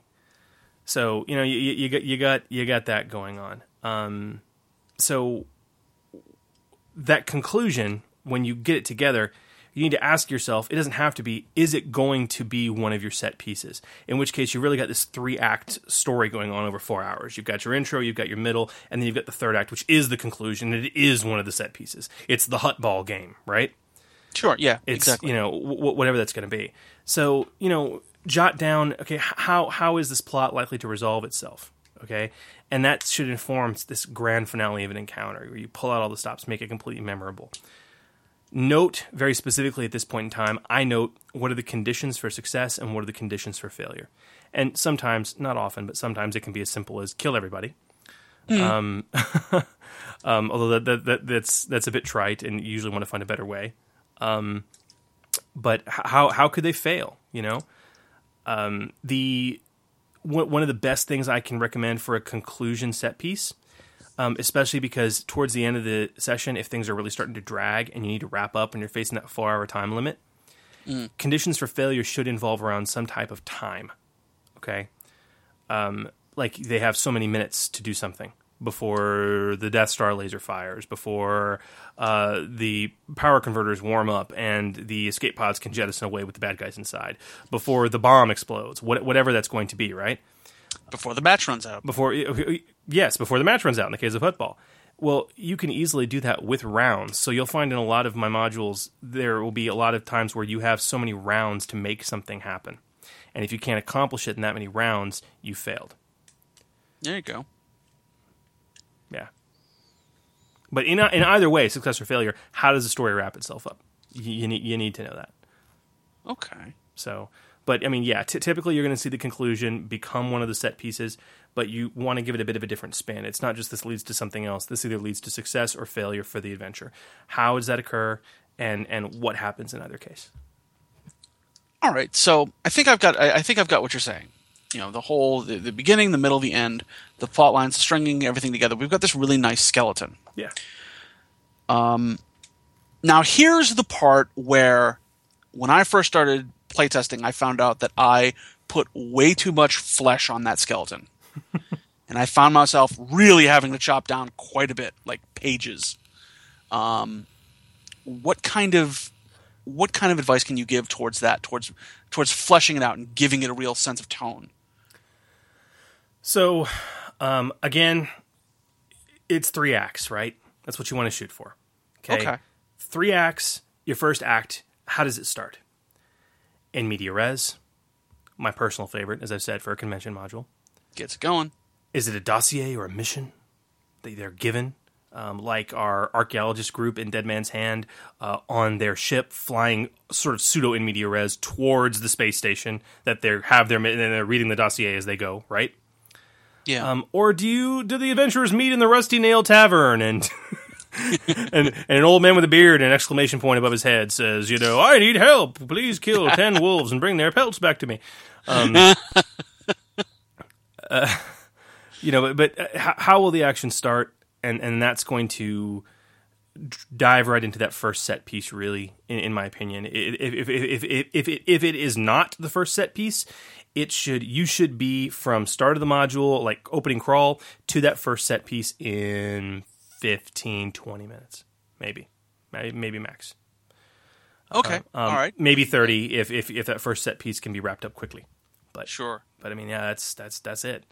Um, so As I'm, as I'm thinking about my module, I'm like, okay, yep, now I'm at that. All right, dig it. Yeah. The other thing too is is is the adventure might run a lot shorter than you planned. Many of your set pieces, if not all of them, um, or some of them at least, should have ways that a way out, a way that that reasonably you as a GM, and I'll talk about this in a sec. You as a GM should be able to either make sure it doesn't happen, or the players through their own effectiveness and rolling can make sure that the encounter doesn't ever have to happen. right?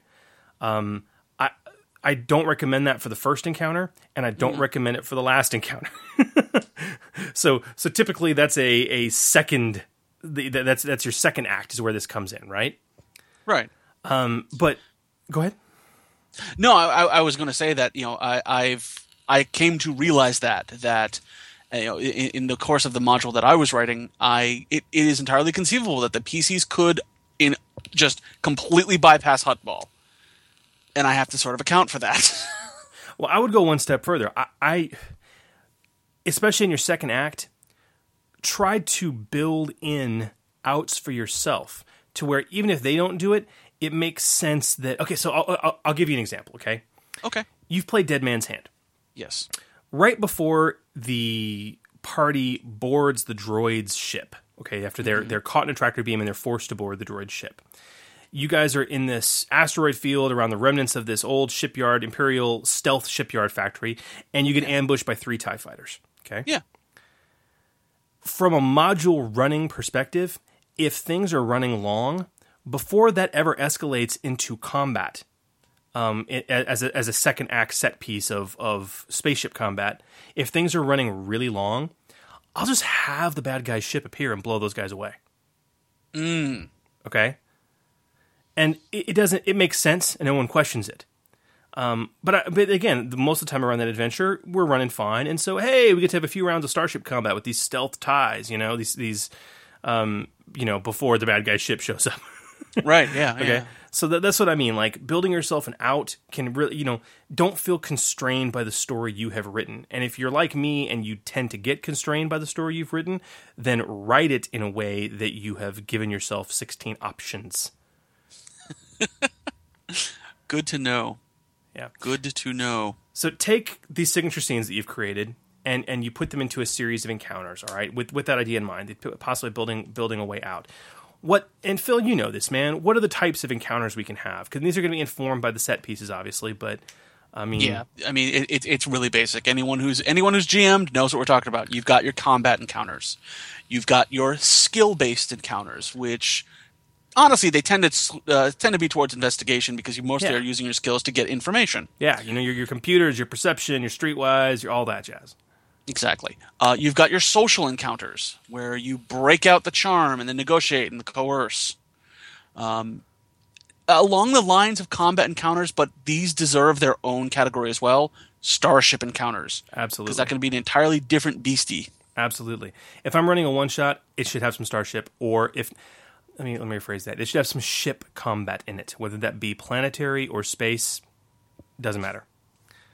But it should have. I wanted to, but I just couldn't fit it in. You don't- I, I you- saw how much how long. I was running it, and I'm like, I, I can't fit it in. You don't you don't have to. And I would I would say about half the modules I run, like individual episodes, have a starship or vehicle combat in them somewhere. Like for my Forgotten series, um, you have a starship combat that can be bypassed, okay, um, in the first act. In the second act, there's no vehicle combat. And in the third act, there's actually two vehicle scenes, one of which is on land, one of which is in the air, in, in, in space. And the one in space can, although it's much harder, potentially be bypassed too. Right? Right. So I, I you know, that's that's kind of where I see. But if you don't if you don't have anything in the module for ship combat and you're using pregens, you better not be wasting those pregens on ranks in piloting Right. or talents that you have to deal with piloting because you have a player at that point that feels next to useless and Right. you put them in that situation. So don't do that. I will say this: I uh, the one of the first run through the first rough draft of the module, it did have a vehicle chase scene in it, or the potential for one, depending on how the dice went. Um, I have since chopped that out, but I actually I, I've chopped it out of the module I plan to run at Gen Con, but I left the blurb in there with a little bit of a a, a red uh, red sidebar that says. This the following encounter is not recommended if you're running a timed module. But if you're playing this at your house and you don't have any set time limit, consider using this Right. Right. because I do agree. It it, it it's name name a like name like a thir- a twenty to thirty minute portion of any Star Wars movie where there isn't a vehicle combat chase or whatnot. It's an integral part of Star Wars for the most part. Exactly. It's half the reason I love the damn show. Is be, love the damn movies is because of the vehicles in it. Yeah. So and, and players feel the same way for the most part. So you want to give them that that jollification and that joy. Um, you know, and if you're running a starship combat, and I know I know we have an episode devoted to this, but if you're running a starship combat, um, f- uh, freighter combat where you have a bunch like or what what I call light freighter combat, where you have a whole bunch of people on one ship, is imminently more survivable than snub fighter combat. Hell yes. But snub Hell yes. but snub fighter combat tends to be a lot more fun for all players involved. so you have it's an annoying dichotomy, isn't it? it's a very annoying dichotomy, and uh, th- there's there's ways. Yeah, yeah, yeah. It's it's there. Um, yeah. so yeah, so well there's an interesting hazard being in a very fragile fighter um but what threats and hazards should you have i mean you know you in in to, as part of whole all this fleshing out Well, that's the thing. Uh, So now that you've got your your set pieces strung together, and you know how the encounters are going to play out, whether they're going to be combat or starship or investigation, whatever. Here's where you put the pen to paper. You figure out what the threats are and the hazards are, what your difficulties are going to be. In a published module, unless we're talking about basic difficulties, things like range, okay, um, that you don't need to remember because they're part of the core rules. Every difficulty for every check should be laid out in that module for you, okay, so Yeah. that when you're on that page, you can be like, ah, okay, give me a give me a uh, give me a, a discipline check, okay, and, and you know what it is. Um, and this is the one of the hardest things that i this is one of the problems that i had with the module that i was writing for gen con was at what point you know how do i set those difficulties because in a home in a home game if if the pcs fail and i'm able to go sort of off the rails as it were. I've got time to do that. But should i make them as as easy that they're almost a joke for the pc to be rolling or should i give them a real challenge? And and what happens if they do fail those skill rolls? Yeah, okay, and that's that's the kicker. Even the easiest roll in this system, you can fail. Okay, yeah So- yes, that's true. never, ever, ever, ever, ever, ever put a skill check in the game that if they fail it, the plot cannot advance. Skill checks are not made in order to advance the plot or or or succeed in the encounter until you get to the finale. Skill checks, whether they be firing a blaster or talking to somebody, skill checks are made to make things easier on the party. Okay? if if if I if I if I fail to find the information I need um horribly and we can't get it done, the GM has to have a plan in the module for how the plot is going to proceed. And usually that's going to be something the PCs don't like. harkening back to the fate system the fate when it says failure it doesn't necessarily mean failure it says success but at a major cost At a, yeah, at, a- at a major cost. And that's that's kind of what it comes down to. It's it's um uh so never have a roll never have a roll that can't uh, that if you don't succeed you can't advance the plot line have it be so that if they fail the roll the plot can still proceed with some very interesting complications as, as a consequence Exactly. So, okay, Dead Man's Hand. Let's say you guys could not get your hands on the coordinate data from our seedy bartender slash station owner, right? which almost happened Almost happened. What on earth happens then? How does the module proceed? Well, you know that little reporter character that was a part of the module? Okay, Yeah. it could become a thorn in the side. Now she becomes a major thorn in the side. She would, at that point, seek the party out and be like, look, I've got some information, and you guys can analyze it if you want, okay? Um, and in exchange, this is going to happen. this is going to happen this is going to happen and and and uh you know um uh the, the the party can't seem to find the macguffin all right? They've they've looked everywhere. They can't seem to find it. They can't uh, do what they do what they need to do. Um so after failing all their rolls well you know what? The bad guy because they've been exploring finds them all right? And knocks them out or arrests them or whatever and brings them into a final conflict all right? Um and they start that conflict off wounded or with half their gear or no gear or whatever whatever it might be. Marion was a consequence of Indiana Jones failing to convince her to give him the idol piece. Exactly. Um, exactly. I'm your goddamn partner now. Yes. And that's that's that's exactly correct. So I th- that is extremely important as you are fleshing out these encounters, even if it's a combat encounter, unless it is the finale, in which case de- in which case death can be an acceptable option. Sure. if they if that part if, if that's a TPK, if the party drops, okay, you need to have a plan in your back pocket Does the enemy pick them up and they wake up in holding cells and things proceed from there? Um, do they wake up in a crime doctor's basement, uh, getting patched up by some skeezy crime lord who found them, and now all of a sudden they're working for him? Okay, and he moves them along and gives them the information they need. You need to have something in your pocket for that. Um, Good call. when you're so th- that's a part of it in terms of the overall encounter design again guys refer to episode 7 the list and you want to try and balance the challenge of the encounter against the intended xp of the party that you've determined. Um, some encounters can be easy most should be standard for the party and a few like the inclusion should be exceptionally challenging. And i have another piece of advice for you phil. Okay. a year ago when we were asked how do you, two years ago almost two years ago a year and a half ago when we were asked how do you how do you judge difficulties Yes. we said you have to eyeball it Mm-hmm. still the best methodology i have a better one that i've discovered through my time playing Lay it on me.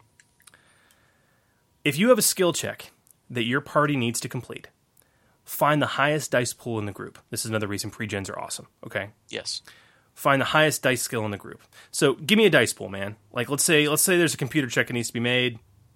What's I'll I'll give you what one of my characters has: two yellows and a green. two yellows and a green. Okay.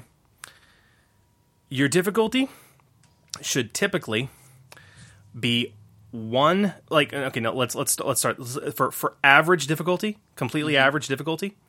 Um, just okay. It should be the same number of dice. Okay. So you- Three dice. three purple dice, and Okay. from there you start adding reds the instant it gets dangerous.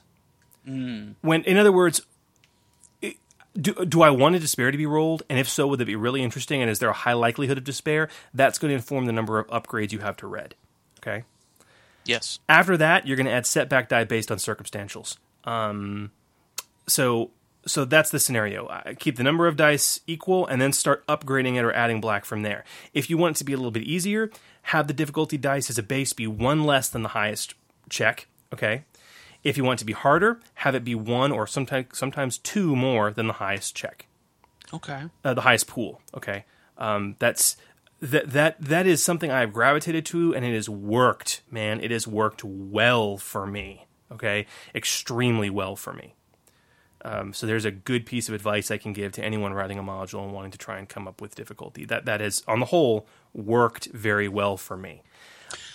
That sounds roughly like how I've been writing and running modules, but it was interesting to put it away, put it in those terms. Um, have the dice be the same, but then you know I, I was kind of upgrading. Uh, I was kind of upgrading just based on you know kind of their proficiency or or the inherent danger of the situation. But though you you just put it very eloquently. Yeah. Now another thing too, use setback dice frequently. Never forget to use setback dice. Put them in the module. And do you know the number one reason why? Because talents, talents, talents. Your players have talents that remove setback dice, so let them use their talent. The good GM is the GM who puts in setback die and either pretends to or actually does forget that their PCs have talents that remove setback dice. Oh, totally. Yes, that's the good GM. Yes.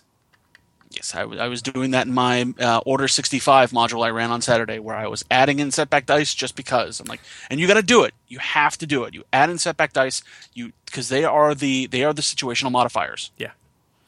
You have to add those suckers in because there is nothing like the grin on a PC's face when they basically mimic the old Apple iPhone ads and say, "I got a talent for that." And the other thing, when when do I add setback die? Here's another quick, hard, and fast rule for you. Anytime, anytime an environmental circumstance would make it more di- would, would makes makes the check more difficult. I, I let's let's have a game, Phil. Okay. Give me any skill in the game, and I'll tell you any skill, and I'll give you an environmental circumstance that is common that you could easily add setback dice for. Computers. Computers. You are ha- you are slicing. I, this is all the time. Okay. You got a map, right? It's got a main terminal on it. That main terminal has a set difficulty, okay, based on the the encryption. Okay, boom. It's also surrounded by guards. Well, there are remote terminals elsewhere, but because they are environmentally removed from the main computer, they're remote terminals. Okay. I'll add one or two setback die to the difficulty. Mm. Same thing goes if you're trying to wirelessly get in somewhere. Fair enough. That is the number one easy thing I've added setback dice for and continually do for for computers. And dude, the master slicer, he's like, yeah, I'll go to the remote terminal, sure, because he's got the talents to deal with it. Um, you know, but for a party that doesn't, it's oh god, oh we can't, we got to get to the main terminal. Coercion. Coercion. Oh man, Th- this one is so.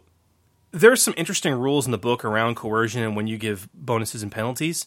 The the biggest environmental for coercion is when you are outclassed or out um uh uh under or un, undermanned. Okay, You are not in a position of authority. you are not in a power. you are clearly not in a position of authority in that person. They have twelve guys, you have six. Okay, it's two to one odds. That is two setback dice right there, buddy, or one. Okay, I like it. um, the other is um, embarrassing situations, which actually applies to all social skills.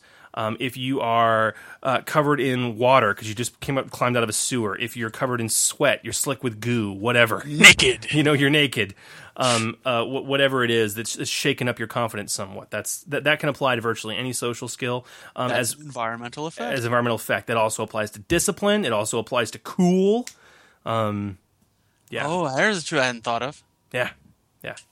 It's it's you, start you start thinking in these terms, man. You find ways to throw those black dice in, and, and you will.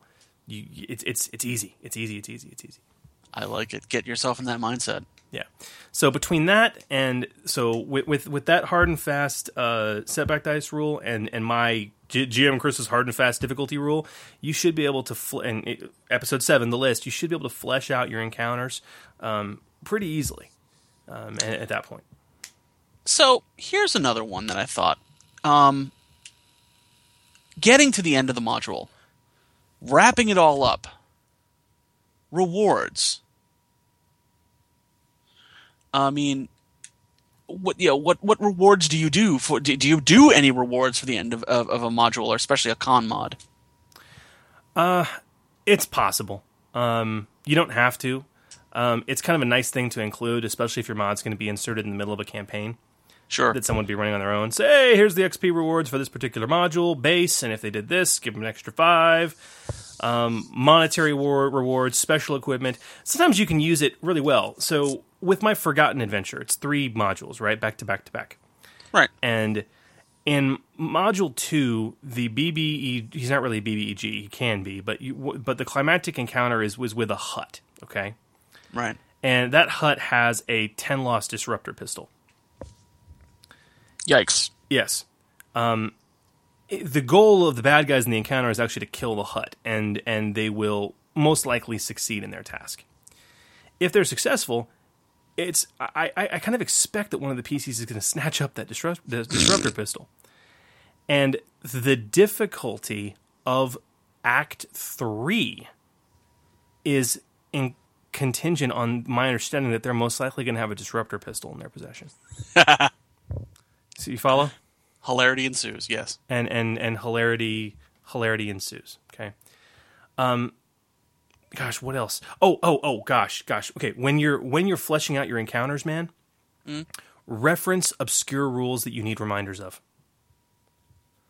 Why? Okay, Phil, right now, what's the difficulty of jumping across a short distance, a medium distance, a long distance? How do group skill check work? What effect does zero G have on a character, Phil? What about poison? How long can they hold their breath? Tell me now. Okay. Oh, oh, oh, oh, all right. Maybe I maybe I heard your question wrong. I thought you meant um, put in obscure. You know, No, put no, in no. obscure obscure uh, put, skill put in and- and put things. in put in references for obscure rules. Ah, okay. So Okay. where to find them really quickly? Not even no no not where to find them. Put the freaking rules in the module. Oh, oh, oh I'm Okay? sorry. I mean, uh, th- th- that's the idea. What you do not want to do in a time limited game is book dig, even if you have the page number. You do not want to pull out. The, I don't care if you say the module says look for page ninety seven for these rules. You do not want to take the minute it's going to take you to pull the book out and flip to page ninety seven and read. You need to have read it, distilled it into a couple sentences in your own words, and put that as a sidebar in the module to you Yes. for, for yourself to remind you, and and when appropriate, like like sometimes like like uh, the difficulty is based on this and this and this. Well, you know what this and this and this is because it's an encounter, and you know what the encounter is, and you're writing it. You know what that distance is. So just say, hey, if they're going to jump, the difficulty here is two purple if they have a running start. Okay. Gotcha. Okay. Um, Gotcha. uh, you know the the characters uh, the characters can hold their breath this long. Uh, for the pre-gens, that means X, Y, Z. Okay, for each one of the characters, they can hold their breath this long, this long, this long, this long. I mean, d- do that. Okay.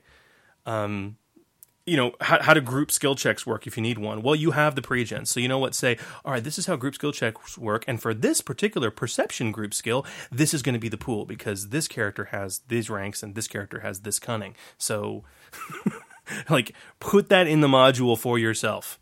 Okay? Gotcha. Put that okay. in the module for yourself. Okay. Dig it. Um, and that's, I mean, that way you don't have to dig them up later.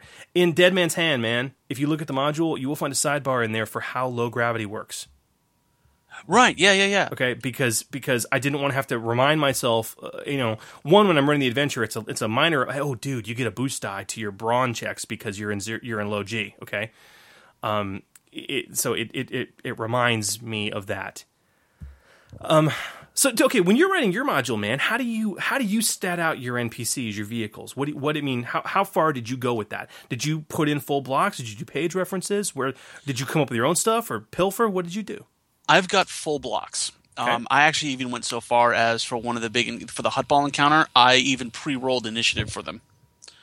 Um, and I've got the little initiative their their initiative result. I actually rolled their initiative dice and threw it down there. It's like, oh, okay, he rolled this many successes and this many advantages, and oh, look, he actually rolled a triumph. Well done. Um, but I've got it pretty much statted out just like they are in the book. It's the block set up exactly as it is. It's got what talents that adversary has, and a quick, sh- dirty explanation of what it does. Absolutely. I've actually, I've actually got it bold faced and underlined because I've noticed that in the stat blocks in the book, the talents, the names sometimes get lost amidst the, that block of text there. So I've actually forgotten entire talents that I put in there purposefully because oh, I've got this guy who fights with two blaster pistols. Well, his two blaster pistols only go out to medium range. All right, I'll give him sniper shot, which will allow him to shoot out to long range. That's simple, and I'll forget that he has it. That, that's the thing, I, Bill. In every module I have ever written or run for FFG system, I have never fleshed out a full talented nemesis. Never. I believe it. Not once. I, I, I'll make a nemesis. He's a nemesis. He can spend strain like normal. I know that much. Okay. He's kitted out. He's got some awesome skills. I, aside from adversary, I don't give them. I, I, I've got enough to worry about. and it has never negatively impacted the game. Never, ever, ever, ever. Um, they don't even have to know. The PCs don't even have to know. They don't even know. They, it's never. I just, it just, I make the roll and I move on. It's. I believe it. it. It's there, and we've talked about this before, man. But you can reskin ships. You can reskin bad guys from the book or from modules all the time. whatever. Just file off the serial numbers and rename them for your purposes. You do that all the freaking time. Absolutely. Um, that's Tie fighters have Tie fighters have appeared in every era of my game. yes, yes. It's it's a Tie Predator here. No, now it's a Sith info, uh, a Sith attack fighter. Now it's you know, God. Yeah. So I mean that's I mean for for stat purposes. And another thing I do with my stat blocks, man, in a module, I like again, I don't want to have to think or do math. Okay, I don't want to see like I- I'll be quite frank. I dislike the stat blocks that are published the way FFG publishes them. I understand why they do it that way because they want it to be more flexible. Okay, but I don't want to see that he has two ranks in perception and a cunning of three, and ha- be, then be forced to actually build the pool in my head. Yeah, you you you do it like I put like I've adopted with your character sheets. Like anyone who gets a character sheet of the of the module that I'm running, you will see your character and your dice for every skill you have. Yeah, and they they used to do that in some early incarnations. They did specifically with the beta adventure. You'll find it on the beta character sheets too, where they Yep. put the icons on there and build your dice pool for you. I do that Yep. on the pre-gens, but I do it for my NPCs. It's in the stat block. After when, when I when it says you know uh, you know, do that. range light two. In parentheses behind that, I'll have the dice pool. I'll have it pre-built, so I don't need to do the mental math. There is Totally do that. before it was invented, the way in which I did this was I would put the pool in there as D's and C's and S's. So if mm-hmm. I had, and, and then I would color them appropriately. So I'd put in two C's and color them green. Okay, and I have a color printer, so that worked. And then I would put in a a, a C and I'd color it yellow, and then I put an S and I'd color it black. So that tells me it's you know two greens, a yellow, and a black, or two difficulty, or or, or, or I mean not gray, purple and red. You know, so you understand what I'm saying. Um, Then some lovely genius gave us the Edge of the Empire font. Yes, if you Google this, there is there is a font out there. It's called E EOTE symbol. Okay, you can install it in your fonts folder, and it works in Word or anything else. It's a true type font. And Takes a second to figure out which which, which characters are which, but Yes. once you got it, you got it. once you got it, you got it, and it gives us the symbol for the dice, and and all the other symbols for that matter. Advantage, triumph, despair, all of it. Um, By the way, folks, anyone who does go out there and grab that symbol, do yourself a favor. Just the first time, once you start using it, just type out A through Z in regular size, uh, in lowercase, and then A through Z in uppercase, and then put a do it twice, two rows of it, and then take that second and four, uh, second and fourth rows and convert those rows to the Edge of the Empire font. So you now have a key. A is nothing. B is nothing. C is uh, hexagon. D is diamond. E, you know, and and goes up from there. Actually, B is box. So B is the cubes. yeah, But uh, do that. Do that. You'll you'll save yourself a lot of time and aggravation trying to remember what's what. Yep. And once you've got that all that done, man, you, you do it. You've got your module written. You've got your encounters and set pieces together, and and you're you're you're golden. You're golden. Write down NPCs dice. You'll save you'll save yourself some headache, man. Trust me. Oh, and in, case anyone's wondering, I am in fact sitting here with a giant notebook here with no, just taking notes of what you're telling me, Chris. Because I, I, I now have to go back and, and make some final polish on that module before I run it in 10 days. well, actually, 11. I think I'm running it Thursday if I can find the folks. Anyway, okay. So, and I guess that's another one of the, my problems is that when we when I wrote the module, I I really put on a lot of fat. I really did. And the first few times I ran it, I uh, the feedback I was receiving was the intro was way too long. And I went and I looked at it and I'm like, wow, my intro was like two pages of text. Grief. I'm verbose. I was verbose. What the hell? It's it's how I am. Um, but then I, I I chopped it down. Now that this is a dumb question. I I know how much I know what I wrote was way too verbose, but how verbose is to too verbose? Are you talking about just the introduction? Well, okay, the the introduction's a big one, the the setup, as it were. But how much should I really spend writing out the module? How detailed should I be getting? If I have PCs transitioning to a new scene, how thoroughly should I write the scene? Okay, so there, there's a, there's a distinction here I, I, I want to make before we talk about this further. Okay, Sure. there are details in that module that are read to the players or communicated mm-hmm. to the players, and there are things that are not. Okay. The- yes, yes. Okay, the things that are not communicated to the players, I am personally a fan of putting in as much verbosity and bloat as I humanly can, okay, within reason. Mostly because it's just there for the GM. Again, I want to cover every avenue of potentiality for the GM. You want to put the GM in the mind frame of where the scene is. Exactly. And furthermore, I want to cover any any way out of the scene that could possibly happen. Now, uh, now what what sounds to me what's what's concerning is what you're communicating to your players. Okay, so let's start with let's start with the introduction. Okay, Okay. for the introduction, you need to shoot for the length of a Star Wars crawl. That's it. Three sentences. Long sentences. Okay, Ye- yes, yes. All right. But But the idea is, But- it, but that's what you want to shoot for. Okay. Okay. If if it's more than that, much more than that, any con player is going to lose interest. If and I'll I'll, I'll, I'll tell you what, I'll, I'll quantify it a bit more. If you can't explain the plot enough to get the players rolling dice in five minutes or less, it's too long. It's just too long. Now, I'm not talking about your intro because, you know, especially when the start of a game, you're going to spend 20 minutes before you start rolling dice. And that's because I need to teach a new player how the dice work, right? Yep, we, we may need to talk a little bit about the era, okay? And you're you're talking plot. I'm talking. I'm talking plot. I'm talking like, and you've you've run with me, man. You know, when I use music, especially, it's like, all right, are we, I was like, okay, okay, now that we all understand that, are we ready to play? Okay, and everyone's usually like, yes, let's play. And then you hit play, and Star Wars logo zooms in, right? And then at that point, you need to set things up in less than five minutes. Period. Yeah. Period. Get players rolling dice in five minutes. Mm-hmm. Or at least moving the story from their perspective. Yes, yes, yes, yes. Rolling not the dice from some a- NPC voice box. That's that's correct. Okay, that's that's that's correct. Um, and that's that's you know for a con module, you're running on limited time, and you're running with players that are not going to be as tolerant of your quirks as a GM. You need to get the story moving quickly, quickly, quickly, quickly. A a good intro should do one or more of the following. It should root the players' characters in the story, and set the stage for the opening scene. and possibly pique the player's curiosity about events to come. D- tell me, did, did did you need extensive backstory after watching the episode four opening crawl? God no. No. It was three long sentences that said, "Here's what's happening. Here's what's happening. Here's what's happening," and boom, in media res, starship battle. And the audience, or in this case, the players, they figure it out. Okay, you don't necessarily need more than that.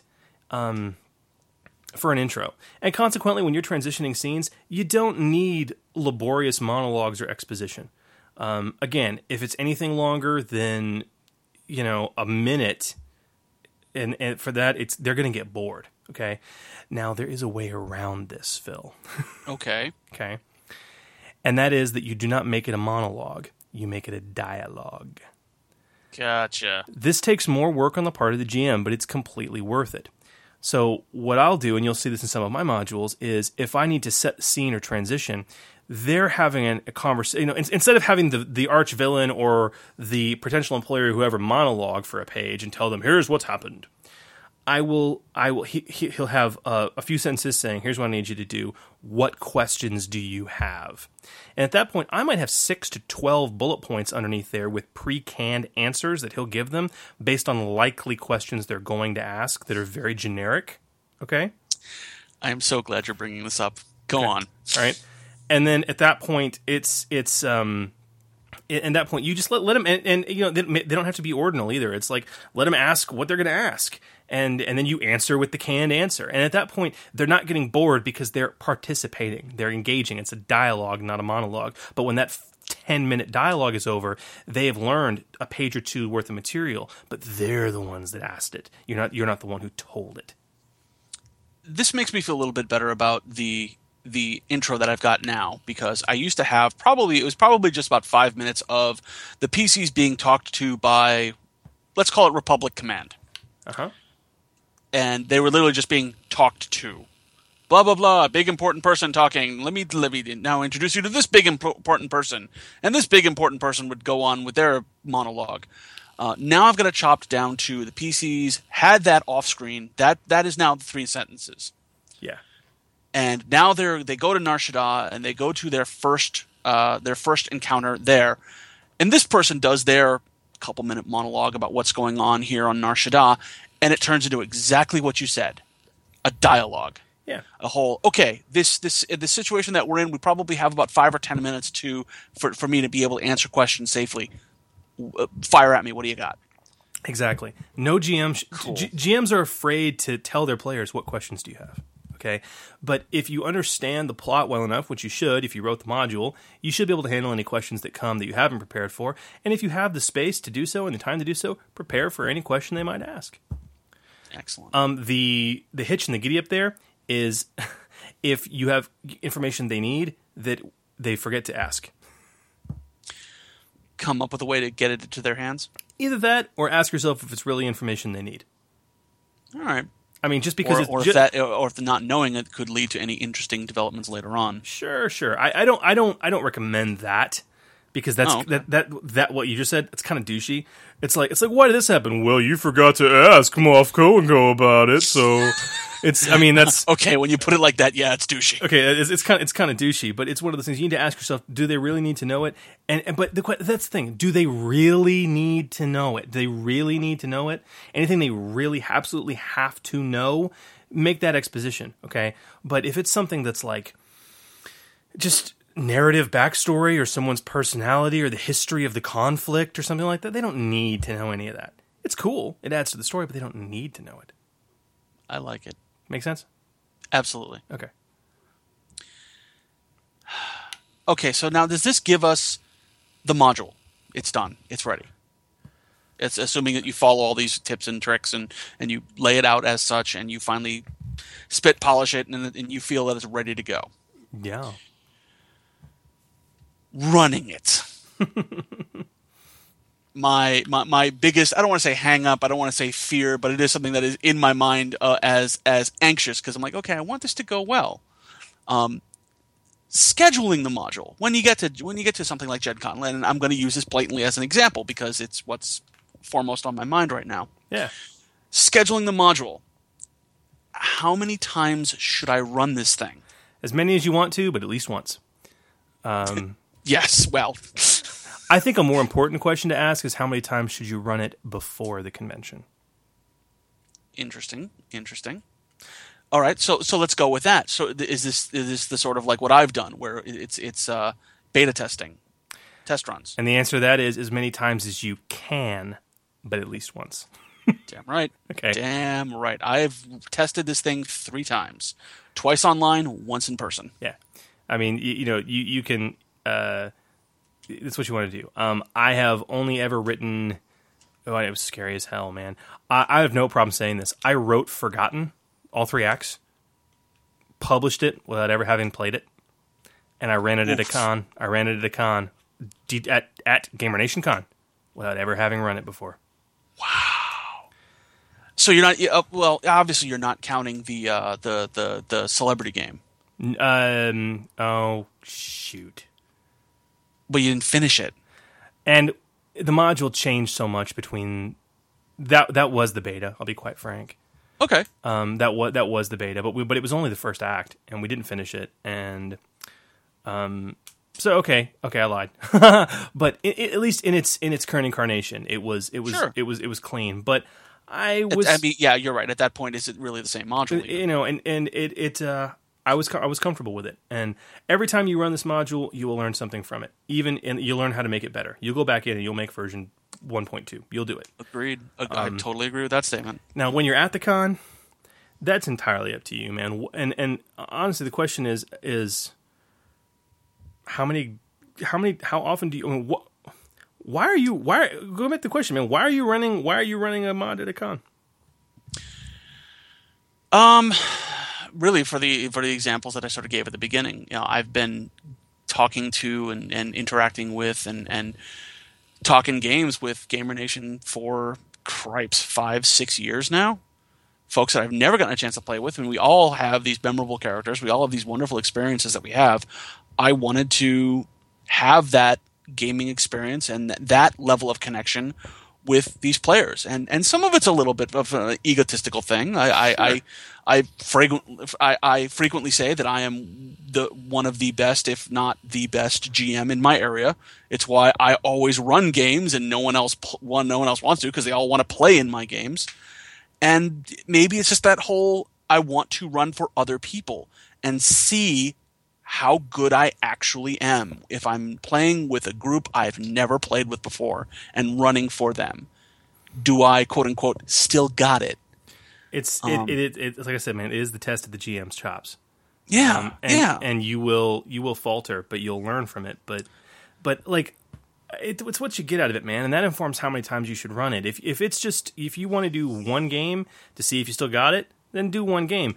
Me personally, I love running games. It's my favorite thing to do. I don't go to Gen Con to play games. I go Yeah. to Gen Con to run games, and I do that. I, I do that because that's what I enjoy doing. If somebody says, "Hey, man, you want to play Edge of the Empire?" I'll be like, "Oh, sure. You want? Okay, we can play some Edge of the Empire. Let me check, check my calendar." If somebody says, "Hey, man, can you run us some Edge of the Empire?" I'll be like, "What are you doing this weekend?" Okay. It, it, it the priority has bumped for me. I enjoy playing, but I enjoy GMing more. So it's it's that's that's um, because if you couldn't tell from this conversation, I'm a bit of a control freak. I mean, yeah, that's uh, Yeah, th- I mean you. that's that's what that's what it comes that what it's what it comes down to for me. So th- that should inform how I mean like in my youth in my in my ute in my ute I would run as many modules as I physically had time for.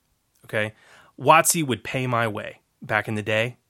Yep. I would run I would run every like me and Bradshaw and Dom, okay? We would run every available slot. We would run we would run 3 to 4 games a day of Star Wars every day of the con in my ute. All right? Because I loved it that much. But but it it it I you know, now I'll shoot for I'll try and I'll try and try I'll try and do a game a day, okay? And you know, that's yeah. See, that's kind of what I'm pondering because, admittedly, No, I, no, no, I- This, you- is, this this is- is the first con I've gone to. Okay, then you, you don't. Then that's what I'm saying. You you don't want to. You enjoy that, but you need to enjoy Gen Con too. You need to you Yeah. need to build yourself time to go play and do other things like that. If it's your first Gen Con, you know, don't go overboard with it. Don't. I've go, kind of I've kind of got it set where I'm like, okay, I have blocked off two time. I've blocked off one time on two days. For me, it's like, okay, here's a five hour block just because you know it gives me a little buffer on either side. Yeah. Where I will run the module and I will announce that I'm running the module on these days. If I find myself with free time otherwise, pick up game. Otherwise, I'm leaving myself space to go to the con, go to some panels, try to get into the uh, the in-flight report, um, check out some other things, hang out with hang out with all you guys Yeah. because it's my first Gen Con. I, I've never been. I want to experience as much as I can, and yet I still want to run for for for the guy for the folks for Gamer Nation because uh, just like you, Chris, I I enjoy running games. Yeah. It's. I fun. do. It's it's absolute fun, and I kind of want to say, all right, how many of you folks can I can I get at the table? How much how much can I play? So, does that answer your question? Yeah, yeah. It also kind of answers the the other topic that I came that I thought of is is trying to fit it in with what I wanted to do at the con. Um, Again, all right, so don't run a module unless that is one of the primary things you want to do at the con. and it is, and it is, and I wouldn't have blocked off at least ten hours of my uh, Gen Con experience for doing so. Yeah. I mean, I even have these these manic, and I do mean manic thoughts of, well, maybe if I get some interested parties after the uh, Spaghetti Factory, You- start at like ten o'clock or so. You will. Oh, I know Um, I will. You will. But knowing that I knowing that I'm going to be one of those few people who's going to be able to get into the exhibit hall at 9 a.m. the next day, do I really want to be up till two or three in the morning gaming? You're- and I suppose the answer is going to be yes. The answer will be yes. As long as you're following your three, two, one rule, you're fine. Just remember the remember the three, two, one rule, and you're good. It was three, two, one. Yeah, three three hours of sleep a day, two meals, one shower. Oh God, only I'll die on three hours of sleep. The the adre- by the end of the convention, yes, but the adrenaline will be so high you won't care the first couple days. Maybe if I just add an extra hour every night, you know, four hours next night, five, six. No, it, it works the opposite. damn it. right, I'll just buy stock in five hour energy drink or something like that. They uh, yes, yes. Win. All right then. Then all right. So I guess that leads into my next question. Getting the players to the table. What recommendations do you have for that? Like uh, there are many ways you could do it. I mean, there's there's the one way that I, I kind of avoided subconsciously. I mean, I could have finished this up and announced it and submitted it to Gen Con and said, "Hey, put this in your calendar." Um, and that being the the open the open table. Attention, Gen Con 2014. Um, if you can register the event super early in the year, that's a surefire way to fill your table in a matter of minutes. Um, as evidenced by when the schedule went live and there were no FFG events left at all. None, none. There's there's a surefire way to get to get that to get it filled. Okay, at this stage of the game, you know, at a small con, it's viable. I, I wouldn't plan on it. At Gen Con, it's going to be practically impossible on short notice. Um, you know, and then you have to balance yourself with the fact of who do you do you, do you want to do you want to game with like there, there's a reason I don't I don't register events for any of my stuff anymore. It's all pickup is because of the fact that I You, yeah, you mentioned it. You I want to run for my peeps. I mean, Yeah. I mean, I'm still getting the same experience of running for people that I've never played with before, um, for the most part. But, but, but the same token, I, I want to play with people that I know are really going to appreciate the system and the setting, and not some jackass who had a bunch of generics and needed time to kill. group invites. Uh, yeah, um, either in person or the the, so, the social medias. Um, yeah, the, uh, the the sort of example that I give in the show notes is, hey, uh, uh, ta- hashtag GamerNationCon. Phil's hashtag GenCon mod is running in room 213 in 60 minutes. Space available. That's certainly one way to, to get the word out there and, and get that table filled, right? Precisely. Um, a couple years back, when we had the 3GM uh, Black Nova Gambit Delve for Saga Edition, Yeah. you know, where it's 18 players, we would send out mass tweets, and it's like, here, here, here's where it is, here's when it is. The first 18 people who will reply to me on Twitter have seats, and that's how I did it. And How successful was that? extremely. You had uh, 18 people got their seats within an hour, and then you had another 18 or 20 show up at the door in case there were no shows. Did you have any? Sure. You had a couple. Okay. We, you had you had a couple. Uh, something came up, uh, whatever, you know. And even then, half those people stayed around just to watch. Dig Um, it. I mean, it was yeah, it was remarkably successful. Um, how do you recommend handling that? Ha- Like, uh, okay, so I've got a module with like six people there. Um, should I? Do you think I should handle that similarly? You know, first six people to reply to this tweet. Um, if that's the case, quite frankly, I think you can fill all your sessions uh, Wednesday night if you try hard enough. Yeah, that's true. Um, Okay, guys, here's when I'm running. So but that, you know, but that does that really screw over then the folks who uh, can't make it to the spaghetti factory? They've got some other obligation Wednesday night, or or they're not till Thursday. That's your call, dude. That's entirely that's entirely your call. Gotcha. Um, I, and uh, honestly, it's one of those things that uh, you know you can say in, in that case, you know, do Twitter or I, I've personally had times where I'll have I'll have listeners that come up to me like, dude, I really want to play in your game, but I, I you know, can, can I can I get it? Can I get in? Can I get in? And I'll be like, I'll tell you what, give me your cell. Um, I'll put you, and I literally keep a notepad, and I'm like, I'll, I'll put you, you know, uh, with numbers, and I'm like, I'll put you're number four right now. Um, I'll, I will, you know, I don't know when I'm running a game next, um, but it'll be sometime this evening or, or tomorrow. I will text you and let you know when. Let me know if you can come. And and then I would just you know do that six times until I had six players and and you know we're good. Um, the one trepidation and worry I can tell you is you will have people that'll be like, okay, great, I want in, and I've got four people. that will happen. yeah. So How do you handle that? Um, I'll be like, ah, that's that's a bit much. Um, that's a bit much. I kind of want to keep it a little, a little, a little more diverse. Um, you know, I, I, I'll, I'll allow somebody to reserve two seats, basically. For- Okay, For, me half and for, for me and someone else guaranteed. And and I'll oh no like them and one other person basically. Oh, okay, okay. You okay. follow? You follow? It's it's Yeah. like because you know you especially have couples that want to play. You know. Yeah, absolutely. Yeah. So that's that's kind of why. All right, that's fair. That's fair. Yeah. Looking forward to that. uh, that should be a, that should that should be some some kind of hilarious fun. Uh, and that sort of that, that does that also lead into private invites where you you literally just walk up to folks and say, "Hey, I'm trying to get a group together. Do you want in?" Yeah, I've done that more than once. Um, Nice. I've done Nice. that. I've done that more than once. One of my one of my Gen Con a few years back. I know I went up to Sterling. I don't know if he's still in chat.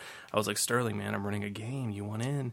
And he was like, Yeah, sure. We, we, we met met in the lobby, and it was you know him and a few other people, and and they were like, Oh my God, Sterling Hershey, and then and, and uh, uh, you know we we went ahead and did that. Um, uh, there was ano- another time uh, for um, uh, uh, for I've done I've done that with Gary Astleford. I did that with Gary Sarli once. Um, uh, him and, and the BC and, and the BCG guys. I was like, hey, this is a group Yeah. of six. You guys want to play? And uh, yeah, uh, Sarli. Gosh, Yeah. he left two thirds of the way through the game because he forgot he had another commitment. I'm like, oh, that's great. and and he was the worst rules lawyer I've ever encountered. Anyway, well, the dude ran a column based on it, man. yeah. I'm just saying, you know. I, I will. I will say he. uh, It was. It was one of those things. He's. It was like we were having some argument. I forget what rule it was about. I'm like, well, no, I'm pretty sure it works this way. He's like, no, it works. It works the way I, I think it does. I'm like, are are you sure? He goes, yeah, I wrote it. And and I. that I- really kind of almost ends any leverage well, but, but this is me. So Almost, this is th- this is me. So I looked at him. I said, okay, that makes sense. F- Right now, for this combat, we're going to run it my way. Boom, boom, boom, boom. And then, and he and he, he was literally like, okay, okay, okay, okay. and I was nice about it, but oh, I'm glad you remember that, Sterling. That was a fun game. We had fun. Sterling's in chat saying, I remember that. I, I got to admit that I am I am hoping for that little rock star moment of of or little I should say a little groovy moment of playing with the rock star. Uh, you know, someone from FFG. Get you'll get you and Dave in a game, Oh, it- something like that. Oh, it, okay, okay. Now uh, getting to play with an actual rock star is even more fun. Oh, yeah, I, I know it is. I'm sure it is. so uh, the last year we ran Black Nova Gambit, Andy Hurley, you know, from Fall Out Yep. Boy, was like, Yep. "Hey, I'd really like to get in," you know, and, and he was one of the first to respond on on Twitter, and I'm like, "Hey, you're in, man." So he was actually, I put him at Bradshaw's table and didn't tell Bradshaw that's who he was running with. He had no idea. And so it's like, hey, I'm Kevin, I'm Jim, I'm Jennifer, I'm Andy, I'm. and and after it was all said and done, I'm like, so you had Andy Hurley at your table? He's like, that was Andy Hurley. That's great. So Did he punch you? he noogied me. Same. Uh, uh, uh, very good. Very good. I, I would expect nothing less. I was like, oh yeah, that was Andy.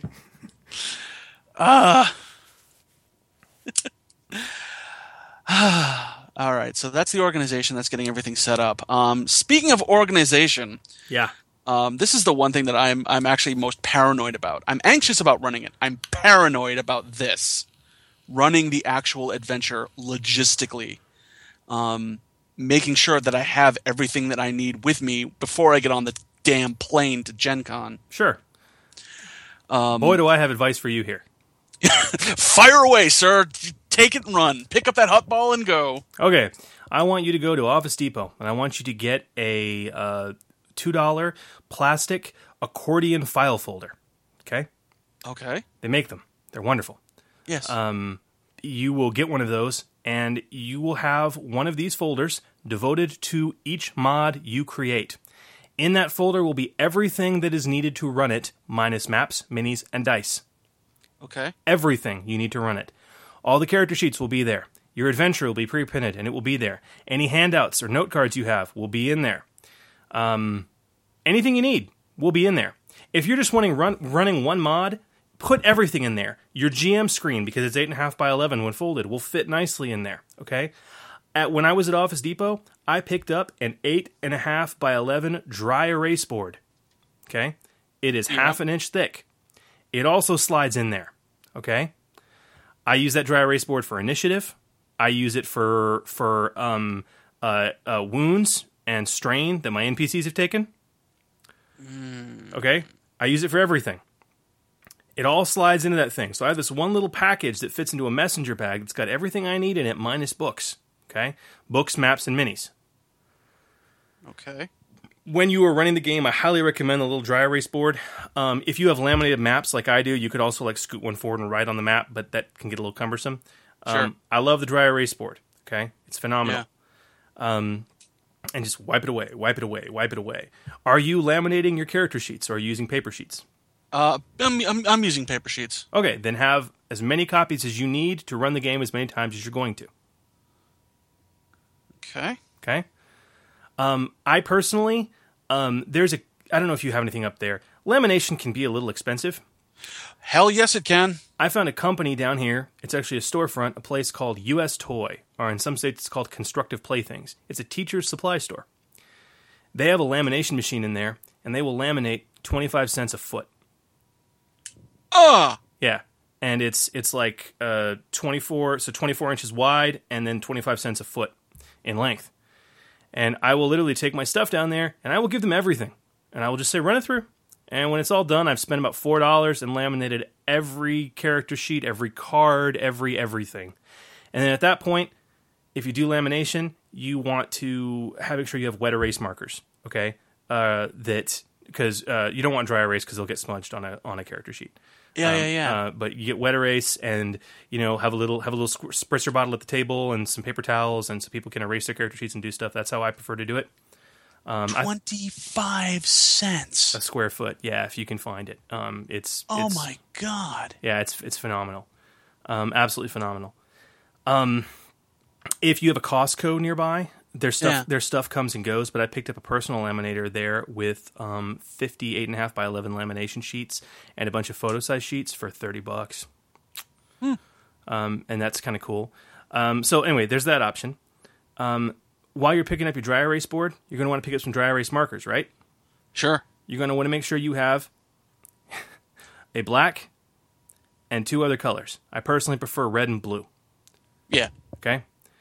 When you're writing down your PC's initiatives, you write them down in red in blue. When you're writing down the NPC initiatives, you write them down in red. Use black for everything else. Sure. Okay. And that way, you know, you can distinguish by color. It's quick and it's easy. Um, who's going when? I also keep a third color on hand, green, in case I have a third party that's coming into the fray. Yeah. Um, minis. Separate out your minis and put them in individual Ziploc baggies by encounter. Okay. Um, I even do a separate Ziploc baggie just for the PCs. So those That makes sense. So those six minis. Here you go. Here's your minis. Boom. You Okay. get those little snack bags. Yep. You know, the the, the half size ones. Yo, the snack bags are beautiful. Okay. Separate out your minis, buy and counter. That way you have what you need. You don't have to go digging for it. When it's done, you throw it back in the bag. You grab the new bag you need. I even go so far with Sharpies to write on the bag encounter one, encounter two, encounter three. Okay. Brilliant. Brilliant. Um, maps are a bit trickier. Um, are you using printed maps? Hell yes. How are you planning on transporting these? Um, I conveniently have a suitcase that is going to be big enough to hold them because I bought a suitcase specifically big enough for a 32 inch lightsaber blade. Okay. How are you planning on transporting them around the convention? Um, I believe I have a cardboard tube that will fit my maps if I roll them up tight enough. Okay. So, again, speaking from personal experience, here's the problem with a tightly rolled map. It stays tightly rolled. It stays tightly rolled. So, looser rolled is better. Yep. Transport them how you will, okay? Yep. Maybe you have laying around your house, or maybe you want to go to Wally World and get a declip web uh, strap. Do you know what I'm talking about? Yes, yes, Like- yes, yes, yes. Okay. Take the maps you need, roll them loosely around, and, and use the D the declip strap to tighten them to where you're looking at probably around a six inch diameter. Okay. Okay. They're not going to get super crunched or squished. They're strapped, so you can easily put them underneath your arm or tie them to your bag. Okay, and and you're good to go. Additionally, something else from experience: if you are going to roll the maps, um, are you using some maps that are you using the same side, like like both sides of the same map in some cases? No, no, I, I physically had to print both these maps. That's fantastic. When you roll them, make sure that the the map side is on the concave part of the roll. So when you roll it, you can see the map side. Okay. When you Re- oh, really? well, think about it. When you unfurl it, even if it still has, if it retains that rolled shape, when you put it on the table, it will be rolling down, not up. And thus, the weight of the minis and character sheets and other books that are kind of touching the edge of the map will help keep it down. Hmm. Okay. I would. I always. I, I would think that you'd want to roll it in so that you could kind of protect the surface just in case. Well, are, are these paper maps or laminated maps? Uh, neither. It's. I had them printed on polyvinyl. Oh, then it's, yeah, you should be fine. Okay. Cool. You should be you should be you should be hunky dory. All right. Dig it. Um. Uh, do you have any handouts for the players? Other than the character sheets, I don't believe so. Nothing leaps to mind. Okay. Yeah. No, I don't have any. I don't have any handouts. All right. So, any backgrounds for the players? Anything like that? Yes. Every character sheet, two page character sheet, has a third page, which is background history for that PC Okay. Um. in like three paragraphs, if that. Okay. Then you should be good there. Um. I was gonna say I I I, I try to keep my character sheets, my character backgrounds to a note card, and I'll usually laminate it and hand it out to them. Yeah. No, this, Um, th- this is effectively the same thing. Okay. You know, it's not too big. It's maybe like a third to a half a page tops, and with a second picture of that character. Okay. Um, I recommend you bring a GM screen with you for one reason only. That way you don't have to ever crack a book. Tables. Tables, tables, tables. That's why you have the GM screen. I don't personally play with it up, um, just because my players enjoy seeing my dice rolls as much as I enjoy seeing theirs. Um, uh, but again, if you want to fudge, you need a GM screen. Uh, No, I don't. I don't think I want to fudge. I mean, I like what you did with you. You have that whole hex uh, octagonal rolling tray. yeah. Um, one of my one of my good buddies, uh, Eric and Anne Marie, they they actually played the module with us, the Dead Man's Hand. Um, they for my birthday, uh, they gave me a die rolling tray. How thi- how how tall is it? How thick is it? Um, it's it's it's got like a, a inch and a half, two inch high side. Beautiful. It's perf- It's perfect for rolling dice in. Okay, so so my my kit and those of you- those who are not watching live are just missing out. This is my this is my octagonal rolling tray, and this is it right here. Okay, I have a dice bag that has all of my Edge of the Empire dice in it, and Destiny Point tokens. Have you thought about Destiny Point tokens, Phil? Yes, I have. Okay, are you just using the the ones that come with the dice, the punch outs, or what? Yep, because I've also got the beginner's box set, so that means I've got like eleven or twelve of them, Beautiful. I per- which should be enough. I have those too. I still use my original Othello tokens I was using since the beta because I, Yeah. I like I like the heft and the feel better. Okay, so this little bag has all my dice in it and all my tokens in it for Destiny points. It lies flat in my octagonal tray, along with any and all of my dry erase markers will go right in here. And then as a unit, this thing can slide right into my game bag. Mm-hmm. Okay, so I have it all handy. I have this nice handy dandy D20 radio bag that I have tucked most of that into. Ah, so, ah, so.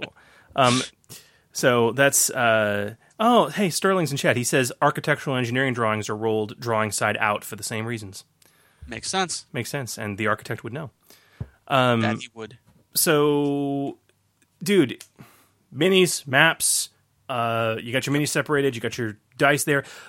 Do not, if you are going to be a courteous GM, do not rely on your players to provide dice. Nope. How many Nope, di- nope, how nope. many dice sets do you have? Two. I uh, act technically I've got four. Beautiful. Okay, that's more than enough. I've got two that are stickered from the two beta books I've got, and two that are actual official dice. Okay. Players will come to the table with their own dice, and that's cool. You should encourage it. Additionally, because we are gamers, people will freak out if the dice start mixing. yup. All right. They do. I had it happen to me last weekend. Okay. People will freak the hell out. They'll, uh, uh, uh, uh, you'll see them get cringe. As a GM, as the de facto leader of that table, make eye contact with the player and smile and be like, dude, it's cool. I know exactly how many dice are in each set. We'll sort it out afterwards and make sure we all have the right amount of dice. All right. Yeah. And you will see them visibly relax. Having said that, you need to make sure you know exactly what dice are in a set. Yes. All right. And the answer is uh, two yellow, three green, one red, three purple, two blue, two black, two force dice. Yep. I mean, if you need to just scroll that on a note card for yourself. No, no, it's one force die. Uh, one force die. Thank you. One force die. One force die. See, even I get it wrong. Okay. I know because I only have four force dice. Exactly. So Um, that's why if I am sharing my dice, I will share my stickered ones. If someone's like, uh, if they, for example, if someone has like three force rating, whatever, in my module, they can have three force rating, and like, oh, I've only got two, I will toss them my stickered one because then I absolutely know which one comes back to me. So People is people like that. So there, there is that. But you know, other than that, you got that done, man. You're ready to run your module, unless you want to go crazy with uh, music or anything like that. And I'm thinking about it. I know that Syrinscape now has an app in uh, uh, for Apple and uh, and Android, and I have picked it up because I do have a I do have a tablet, and I'm pondering it. I just don't know if I've got the time to really to to flesh it all out in time for Gen Con. But Yeah, it's. yeah. It also realize that it's wasted unless you're playing in a confined space. I mean, you, one, Yeah. one, you're gonna have a hard time hearing it, and if to get the players to hear it, you're gonna get the volume to a point that it's gonna start annoying and being disrespectful to the other gamers that are playing other games nearby.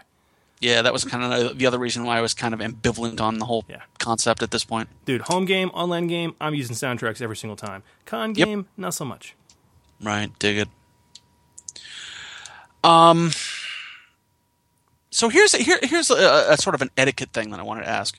Um, what happens if an original if I get I get everyone signed up, and I, I, I say okay, be here in two hours, and like oh great wonderful, and I sit down, and three people show, and a couple other folks show up who weren't who, who didn't respond immediately, and they're sort of on the waiting list.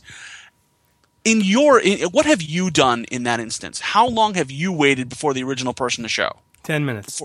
Ten minutes. Ten minutes. At a con, you might go fifteen. People are walking. Sometimes it's a hard time.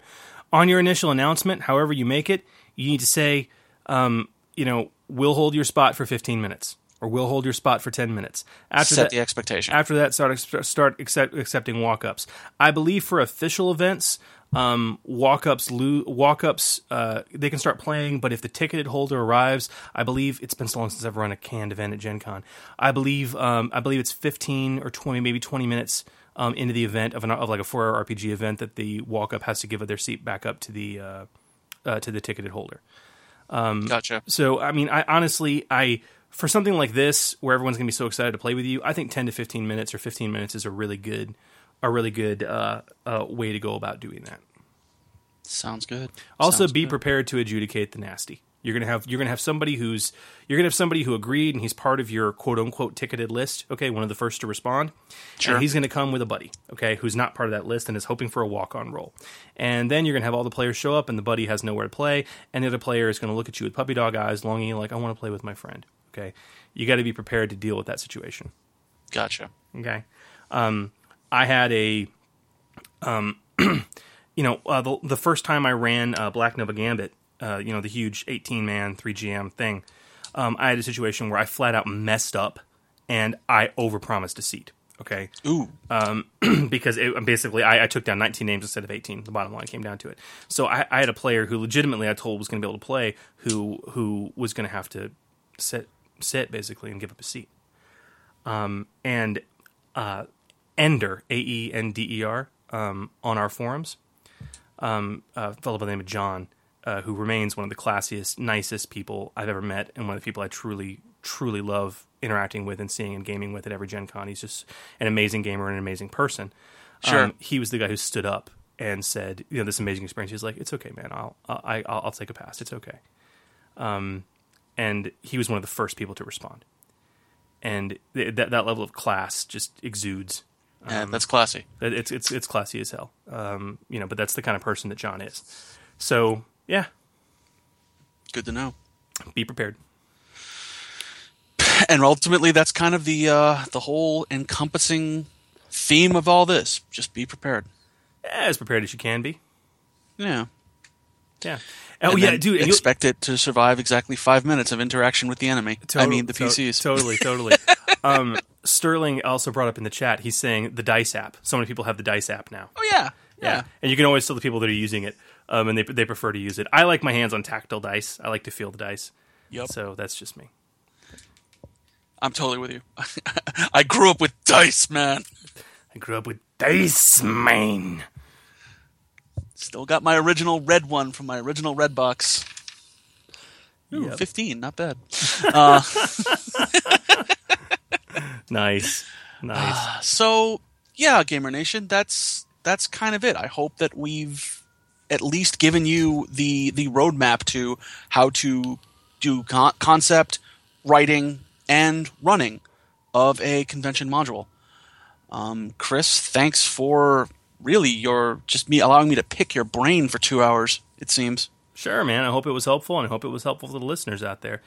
We know Phil and I have been. Uh, Phil hit me up with this idea a while back, and we thought it, you know, coming into Gen Con this close, thought it might be a, a reasonable thing to do and a pretty good idea. Um, so hopefully, you guys are going to get some some solid, solid use out of it. I hope. We'll find out in two weeks. No joke. I am so excited, but uh, yeah. Well, that was an incredibly long discussion. Seriously. Something about interviews taking two hours, even when it's between us. Yes. Well, it uh, uh, ho- hopefully uh, hopefully this this helped. So. Uh, good suggestion, Phil. Thank you, guys. Thank you for hanging in this long. I hope you've imparted some wisdom to you. Um, And thank you, Eric, for first bringing it up. Yes, yes. Um, uh, a, a good bit ago. Uh, so, gosh, in two weeks' time, we will be. Well, two weeks from now, I will be On a plane. I'll, I'll be I'll be sleeping in preparation for a 4 a.m. drive out back to Dallas. I'll be Um, on a plane. Yes, you'll be on a plane. Um, in short order after Gen Con, guys, we are planning to dig heavy and deep into Age of Rebellion, um, and probably um, hope, fingers crossed, some cool things that will be dropping at Gen Con. Fingers, toes, ankles, wrists crossed, all of them. a man can hope. A man can hope and dream.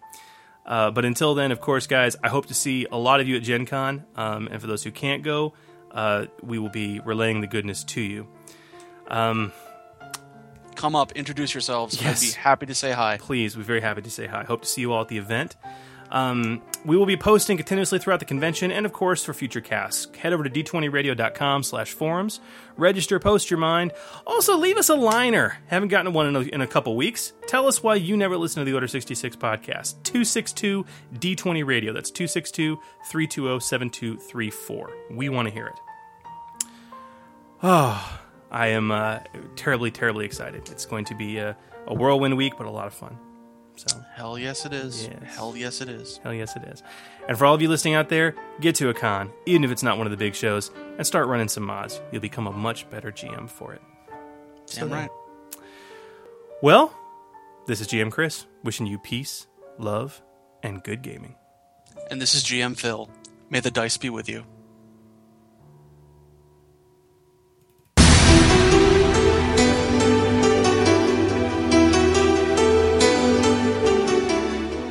This podcast and related website are not endorsed by Lucasfilm Limited, the Walt Disney Corporation, 20th Century Fox, or Fantasy Flight Games. It is intended for educational and informational purposes only. Star Wars, the Star Wars logo, all names, pictures, or references to any Star Wars vehicles, characters, or other Star Wars related items are registered trademarks of Lucasfilm Limited, Fantasy Flight Games, or their respective trademark or copyright holders. All original content of this podcast, including any audio, visual, or textual information, is the intellectual property of the Order 66 podcast and the Gamer Nation LLC.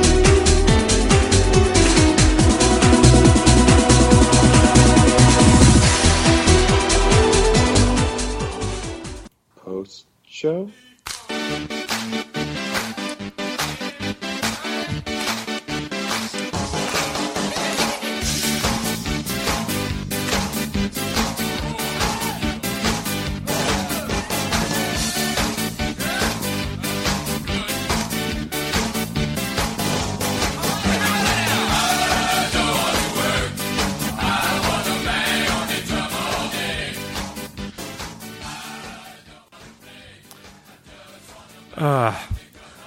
Yeah, no messages from the edge tonight, man. We knew we had this massive, massive, massive meet.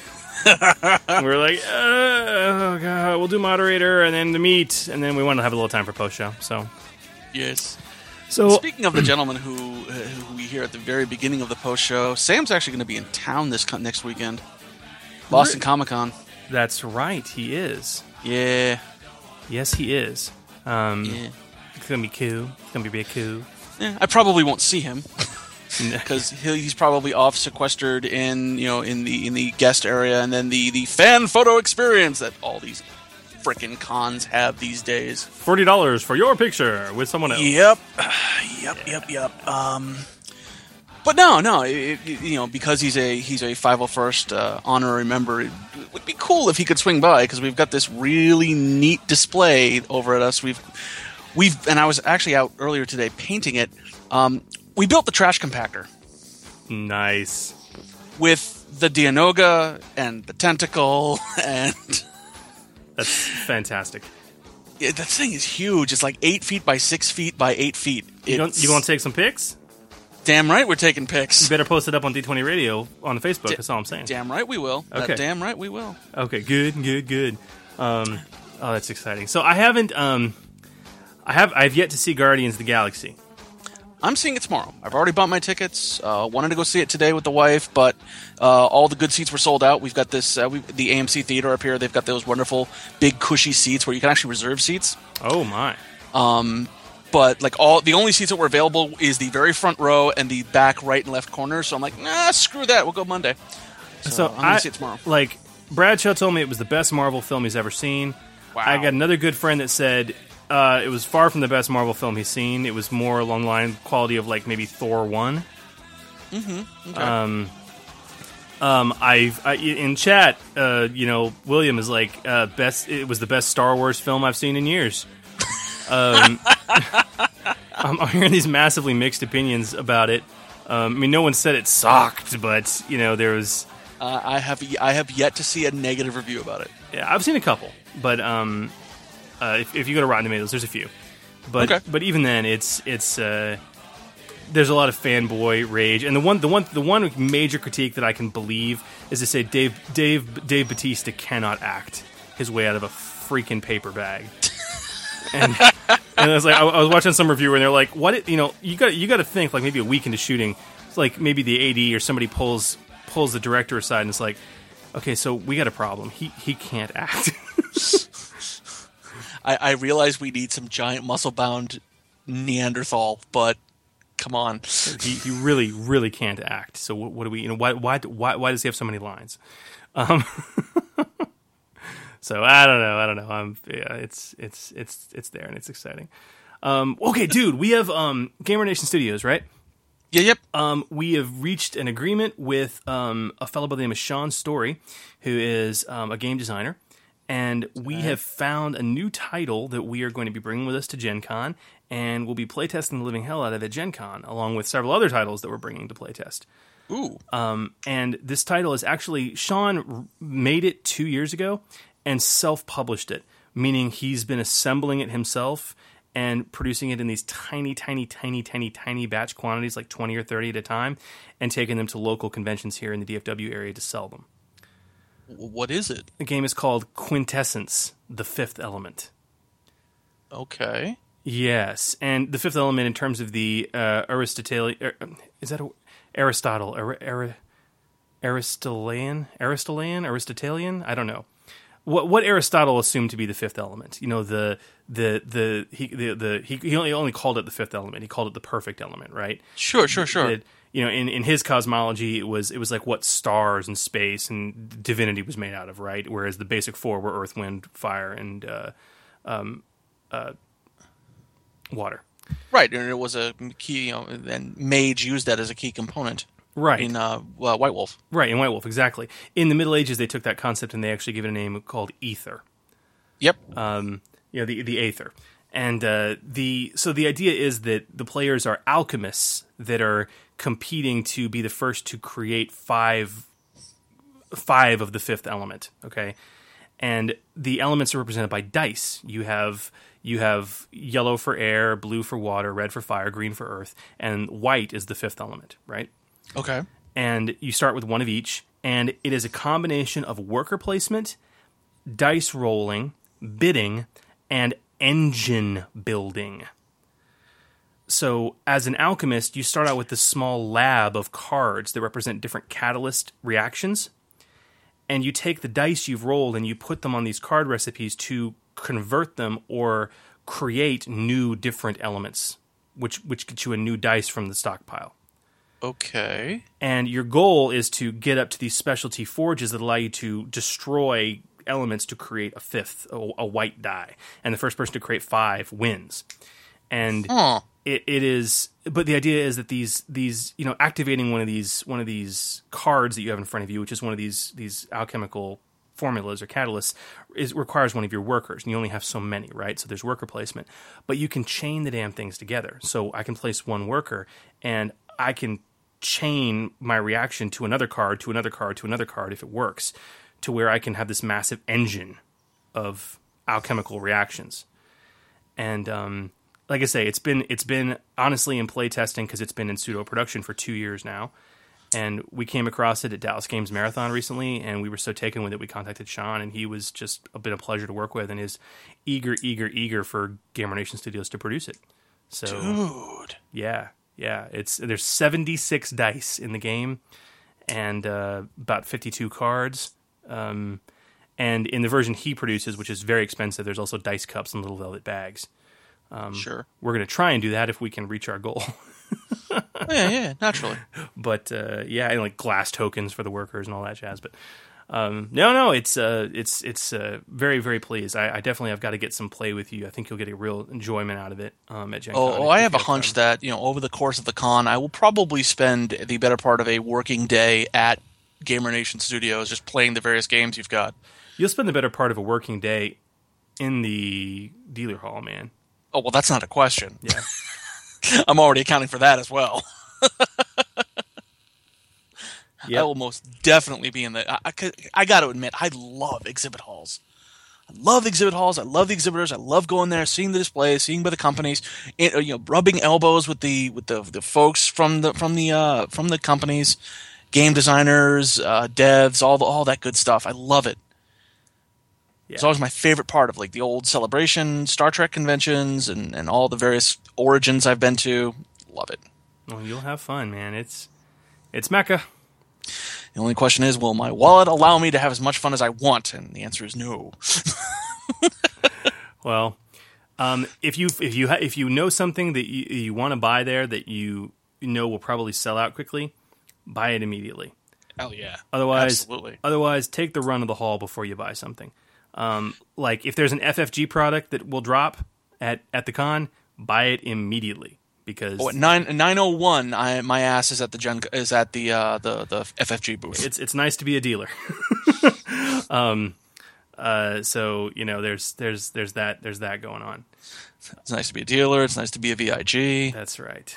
So yeah, yeah. It's also nice to have some friends in the company. You know what I'm saying? Yeah, it it, it it is it is handy. It is nice. So so yeah, um, it's uh it's gonna be fun. I'm I'm very very excited. So yeah, there's so we got we're we're demoing that.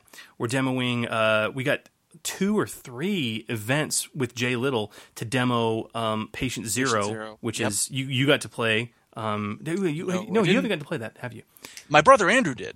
Andrew, I did. didn't. I That's want right. to. I want to play that game. Um, what now? It, where is he mentioned that there were some slots and some signups? Is this through the the Gen Con Gen Con Yeah, site? yeah. These or- are yes, these are registered Gen Con events. Ah, all right. all, um, all everything except Quint, quintessential. We, we call it Quint for short. Sure. Um, everything except Quint, which because we just we just reached an agreement with Sean, um, so we didn't have time to register any events. Everything except Quint actually has cataloged demo events. So so Patient Zero, Eon's Dice, and Pillage will all have uh, physical events at Gen Con, like in the cataloged events. I gotta check out Patient Zero, find out if there's anything left that I can do at this point, or whether I have to wait till the actual con. I think registration's over. I don't think I can get them. I think I just have to. If I order them now, they come out later. Well, I'm willing to bet, um, you know, that you could probably hit me up at the convention, Maybe. and I'm I'm willing to bet we could probably throw down a game I'm just uh, Wednesday night. Just might, might if, if if you end up if you end up running or not, might might be a wonderful time to do something like that. just saying. So up up to you, entirely entirely up to you. Right on. right on. I think either Dave or I might have to leave the D20 radio event early, um, as will some of our special guests, because the Diana Jones uh, Award starts at eight, I believe. What is that? Google it. Oh, okay. um, do, Google it. It's it's kind of I don't I don't want to say it's it's saying it's the Oscars for the RPG industry would be a little bit of a misnomer, um, but it, it's it's it's okay. not the Ennies. okay. Well, no, let's let's talk about this. What is the Ennies, Phil? What is it? See, I. Okay, now that I think about it, I think about the Origin Awards. I think about the Ennies. The Ennies kind of touts itself as as the the ultimate in uh in, in the awards for for the gaming industry. They they have But- they have built that moniker up for themselves. Yes. But honestly, it feels more like the Billboard Awards. And it very much is, um, because because unlike the Oscars or the Grammys or anything like that, the Ennies are fan voted. Okay, Yeah. so so you have judges um, uh, that that. Uh, and by the way, uh, Garrett Crow um, uh, from Barefoot Tour Guide, uh, Yep. who for, for Threat Detective we just kicked off. I know he's applying uh, to be one of the Ennies judges uh, next year. yep. And if there's, I think there's still time for to, to vote for him. Yes, so I think so too. Um, so guys, head to the Ennies website and go do so. Please Um, do. Yeah, please do. But uh, the idea is that, that the judge's job is to determine the nominees. Sure. Okay, so to get submitted, you have to be submitted, which means which means you kind of have to submit yourself. Um, so you submit yourself and say, "Hey, here we go. I, th- I think I think I'm worthy," and then the judges will go, um, you know, shaboom shebang. And the submissions are public, by the way. They're Right. They're on the website. You can see who submitted. Um, right. It's like I heard somebody whine that FFG didn't have any Edge of the Empire uh, any nominations this year. Because they didn't submit. I was like, well, they didn't submit anything this year. Um, and they were like, huh? And I had to explain it to them. it's like, well, they didn't submit anything this year. Um, I think, yeah, okay. Anyway, so uh, so what are these awards? These would be more like the Oscars. This is okay. this is industry people rewarding and awarding industry people. Gotcha. Does that make sense? Yes. Okay. So totally makes sense. Yeah. Um, but if you want to know more about Diana Jones and who she was, I mean, you can you can g- Google it. Um, I, I I know I know a few things, but I don't want to get anything wrong. Okay, that's um, fair. But uh, yeah, so uh, we'll we'll see, we'll see. I know I know I know like Sterling. I know he was going to have to leave a bit early to go to Diana Jones. I don't blame him. Um, so yeah, dude's a busy man. He's a very busy man. He's a very busy man. I'm looking forward to seeing him and, and his wife Mary both. Excellent. So yeah, it's all good.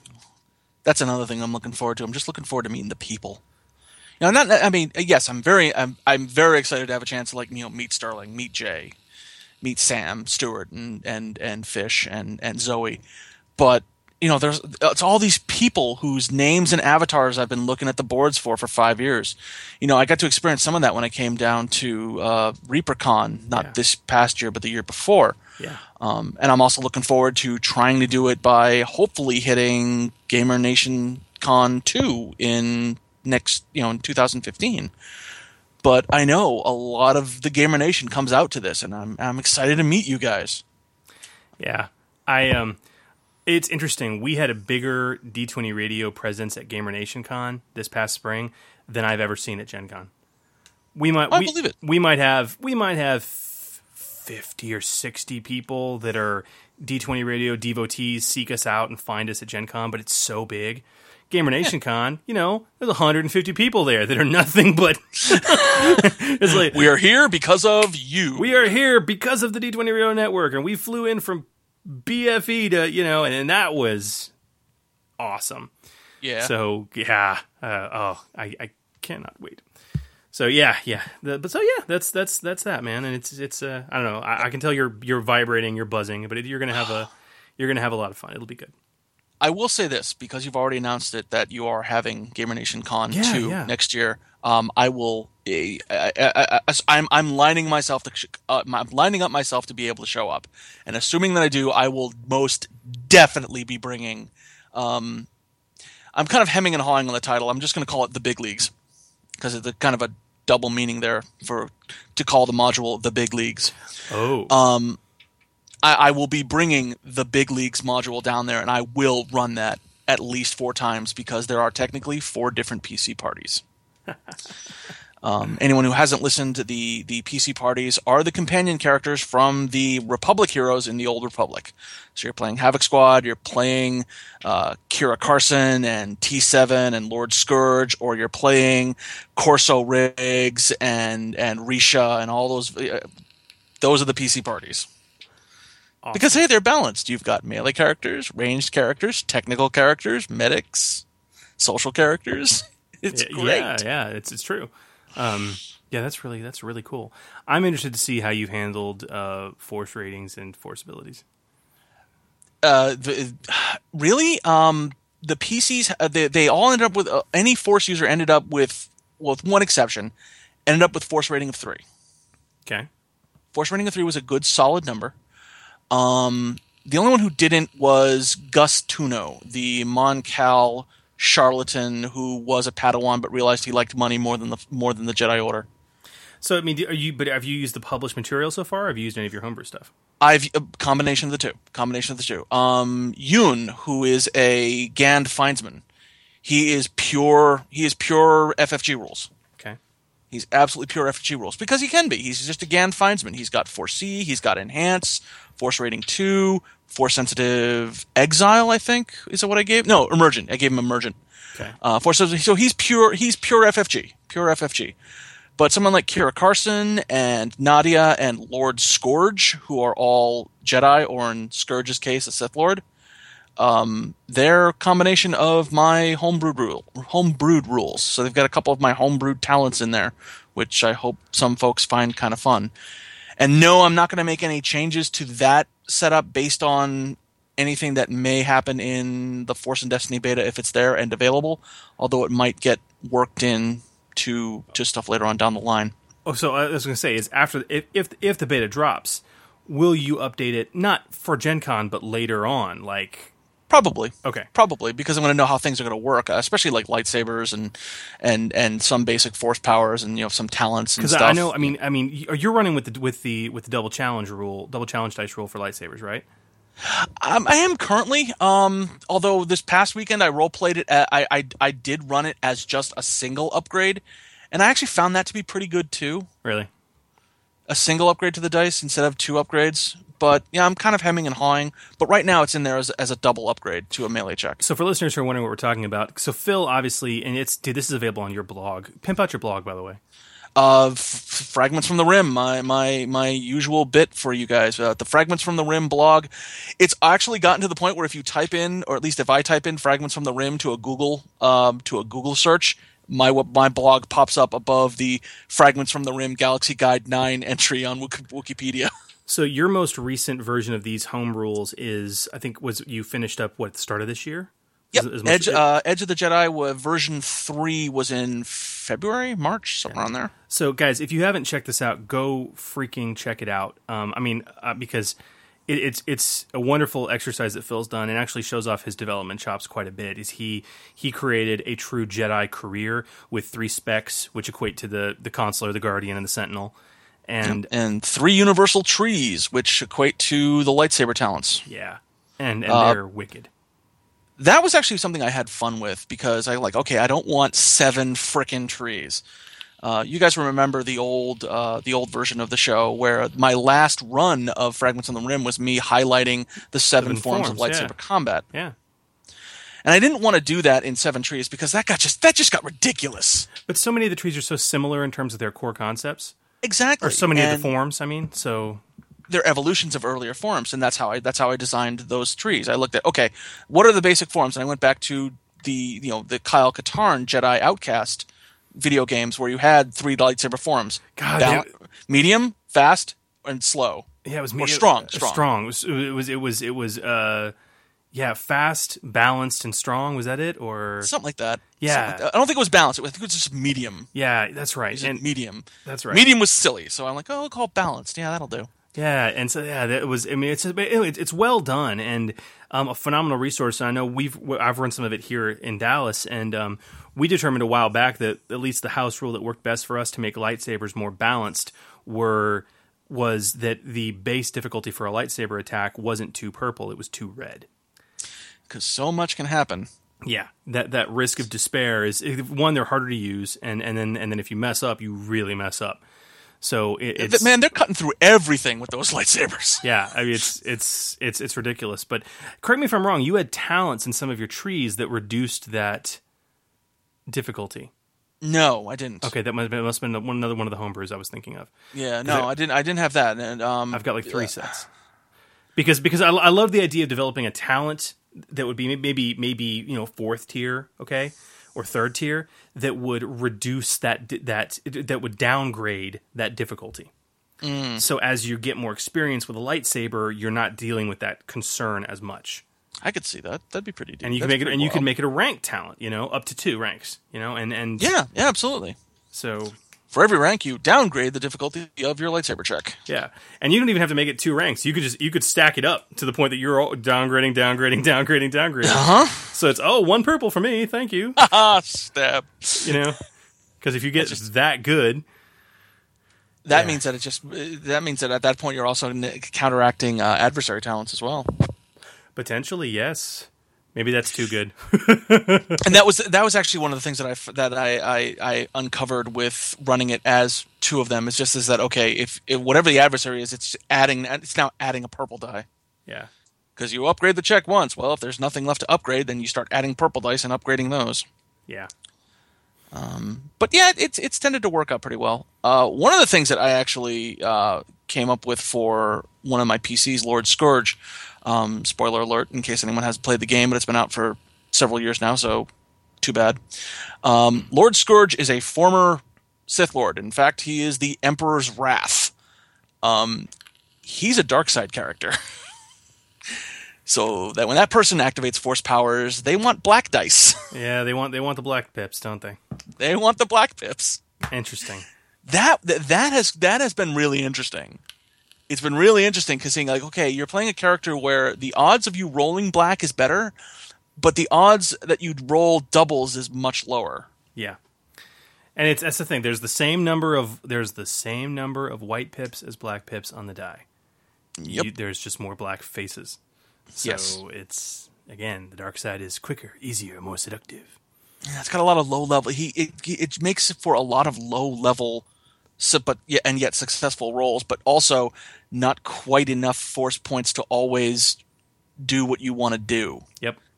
So it's really interesting to see this Sith Lord who's joined the light side effectively, who's still got some pretty mean leanings, to have to call on Strain and Destiny to get additional power points to activate the powers the way they want them to. the Sith Lord to call on the light side to to pick up that silhouette two object and hit that opponent with it. Yes. It's it's fun. I like it. It's pretty cool. And anyone who's played him has had had, had a good time with him. Uh, we're gonna have a ball. I, I wouldn't mind throwing down for that game, man. I would love to play that. I would love to have you in it, man. Perhaps that is one of those wink, wink, nudge, nudge game sessions of meet me in the parlor in two hours. I know. I just feel like a dick for doing that because I can game with you whenever I want. Technically, We can run it online. It ain't no thing. But, but but see, there's the, there's the deal, and there it is, there it is with anyone else that is out there, like um, Dono or or or Rikoshi or, or or or any number of people who I I am in the community with. Yes, we can play online. We can totally fire up Roll Twenty, and we can run it at any point. But you're physically there. As someone who's had to play a campaign and include one of my best friends in it remotely for three freaking years now. Actually, longer, seven years. I'm just taking three years because that's the campaign he's in with me right now. I look forward to October when Al- my buddy Alex from Atlanta finally moves home. Yeah. I cannot wait for him to be here again because there is something completely different about being in the same room as the person and just it's it's that physical connection. Internet is fine, internet is great, but it's it's the physical connection and and and that sense of belonging and and camaraderie there, you know? yeah, I hear you. It's great talking to you and it's great being and doing the show with you, man, but you came up to Boston. It was ex- it was awesome to be there and So just that's hang some- out that's you, have dinner. That's great. something you have not thought about yet. Will we actually be able to get any physical games in together, or will we be too physically inebriated to do so? That that actually that is true as as my wife wanted to point out before I started into the show she uh, said don't forget to tell them that I haven't been able to train your liver properly we I haven't think- had, we we haven't have been able to have you have enough binge nights where you've built up a tolerance so I think I think we're going to shoot for Saturday morning, having you like. Is your wife coming, or is it just you? Unfortunately she cannot Okay. it's just me Okay, so then then in that case, Saturday morning, we're gonna wa- you're gonna wake up and your liver is gonna be sitting in bed next to you smoking a cigarette. sup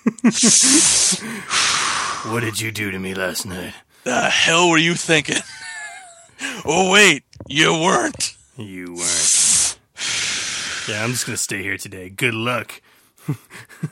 no no no you you toddle on I'm gonna sit here watching my stories click turn on the TV Better find yourself a dialysis machine.